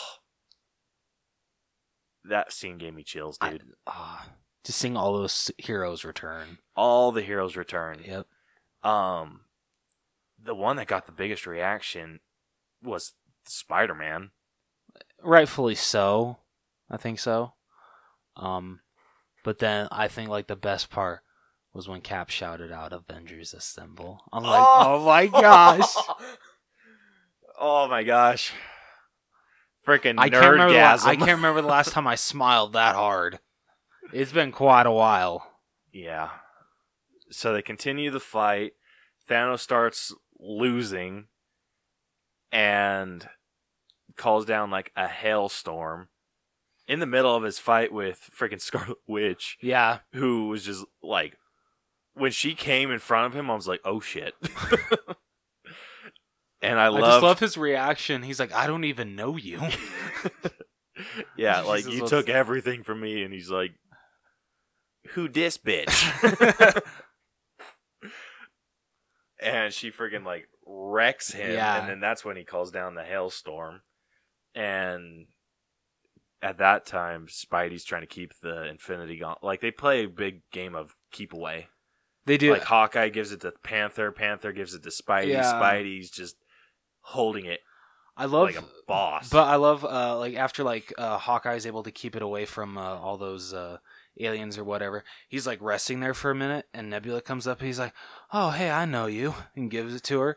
And then she's like, "Father, I've secret." He's like, "Oh shit, what?" His like face no, is like, he's "What?" like he's like resting, and then she's like, "Father," and he's like, "What?" oh, He was smart though when uh past Nebula has a gun pointed at him and then uh the future Nebula and Gamora come in as they're like talking he like just runs runs off and is like just hiding in the corner. He made a smart call just so he doesn't have any chance of getting shot.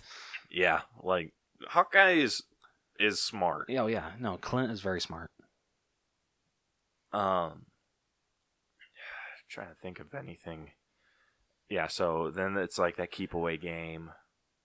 Um, and then after everyone's getting blasted, the Captain Marvel comes down, Yep. wrecks Sanctuary two, and comes and collects the Infinity Gauntlet from Captain or from Spidey. Yep. And I love his little his little deal, his Yeah. whole like I'm Peter Parker. Hey Peter Parker, you got something for me? like, yeah, good luck getting it through all those guys.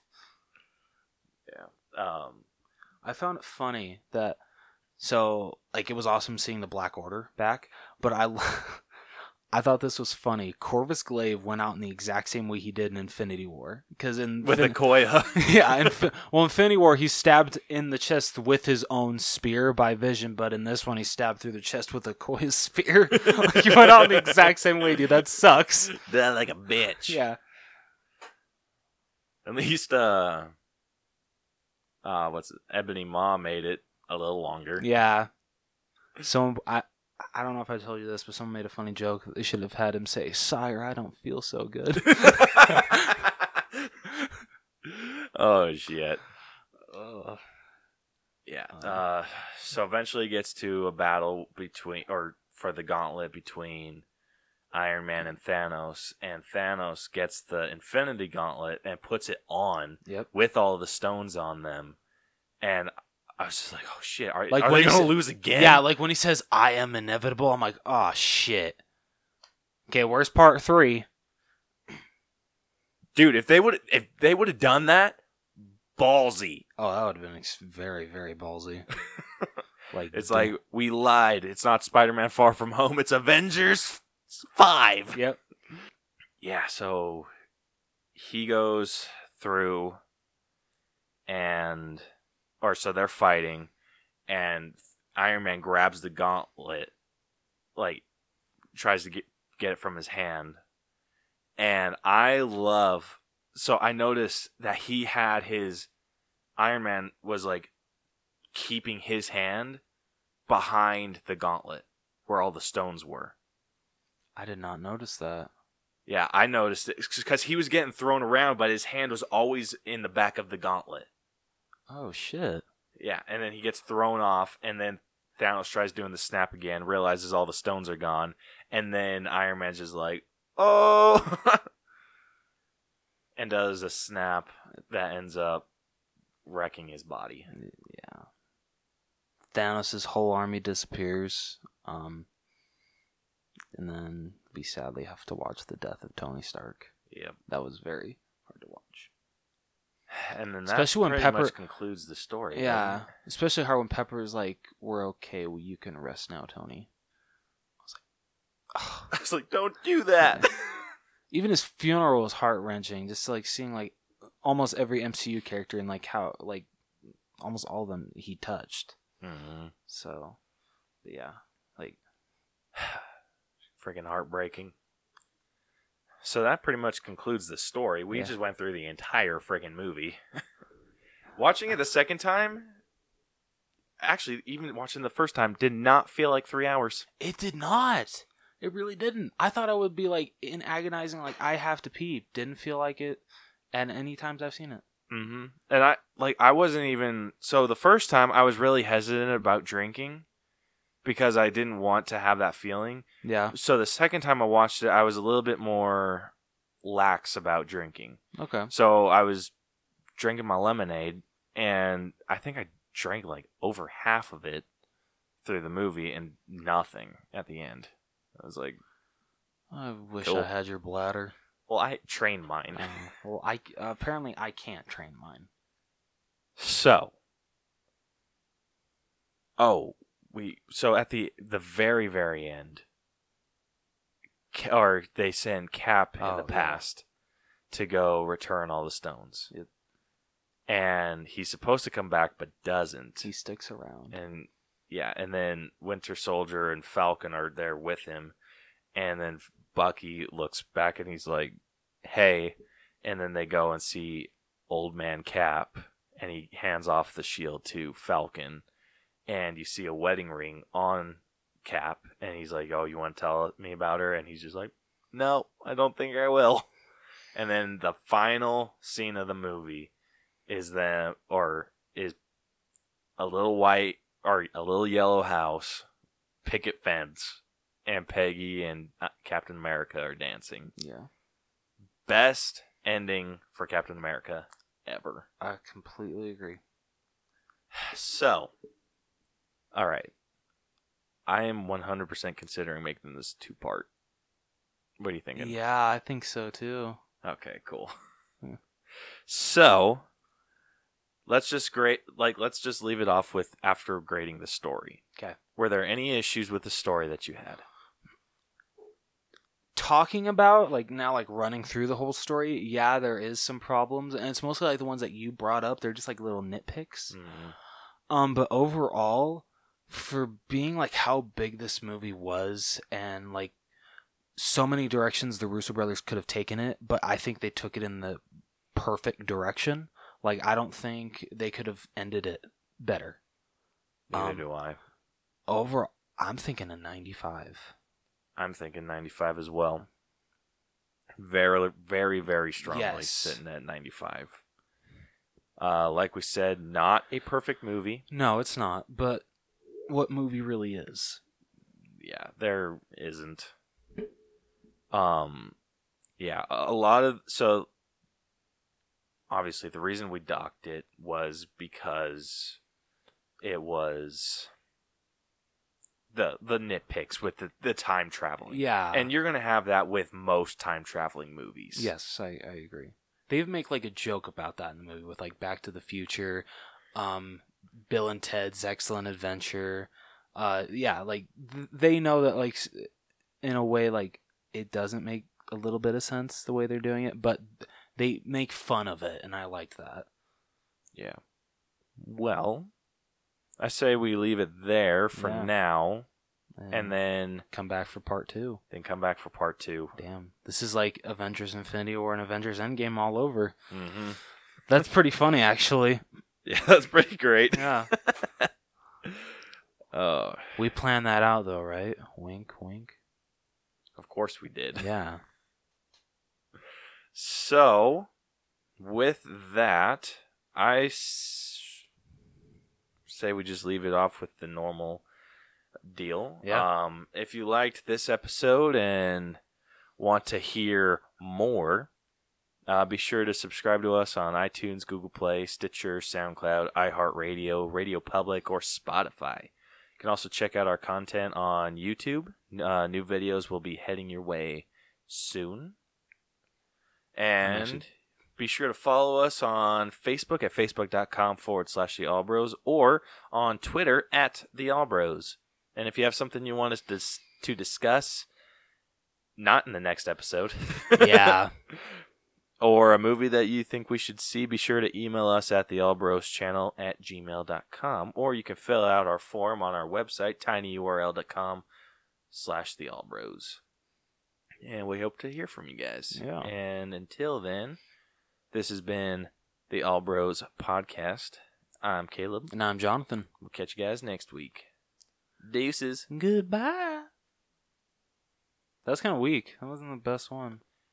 Nah. Uh, well, it, it, I am sick, so does that give me a little bit of an excuse? No. Well, kiss my ass then.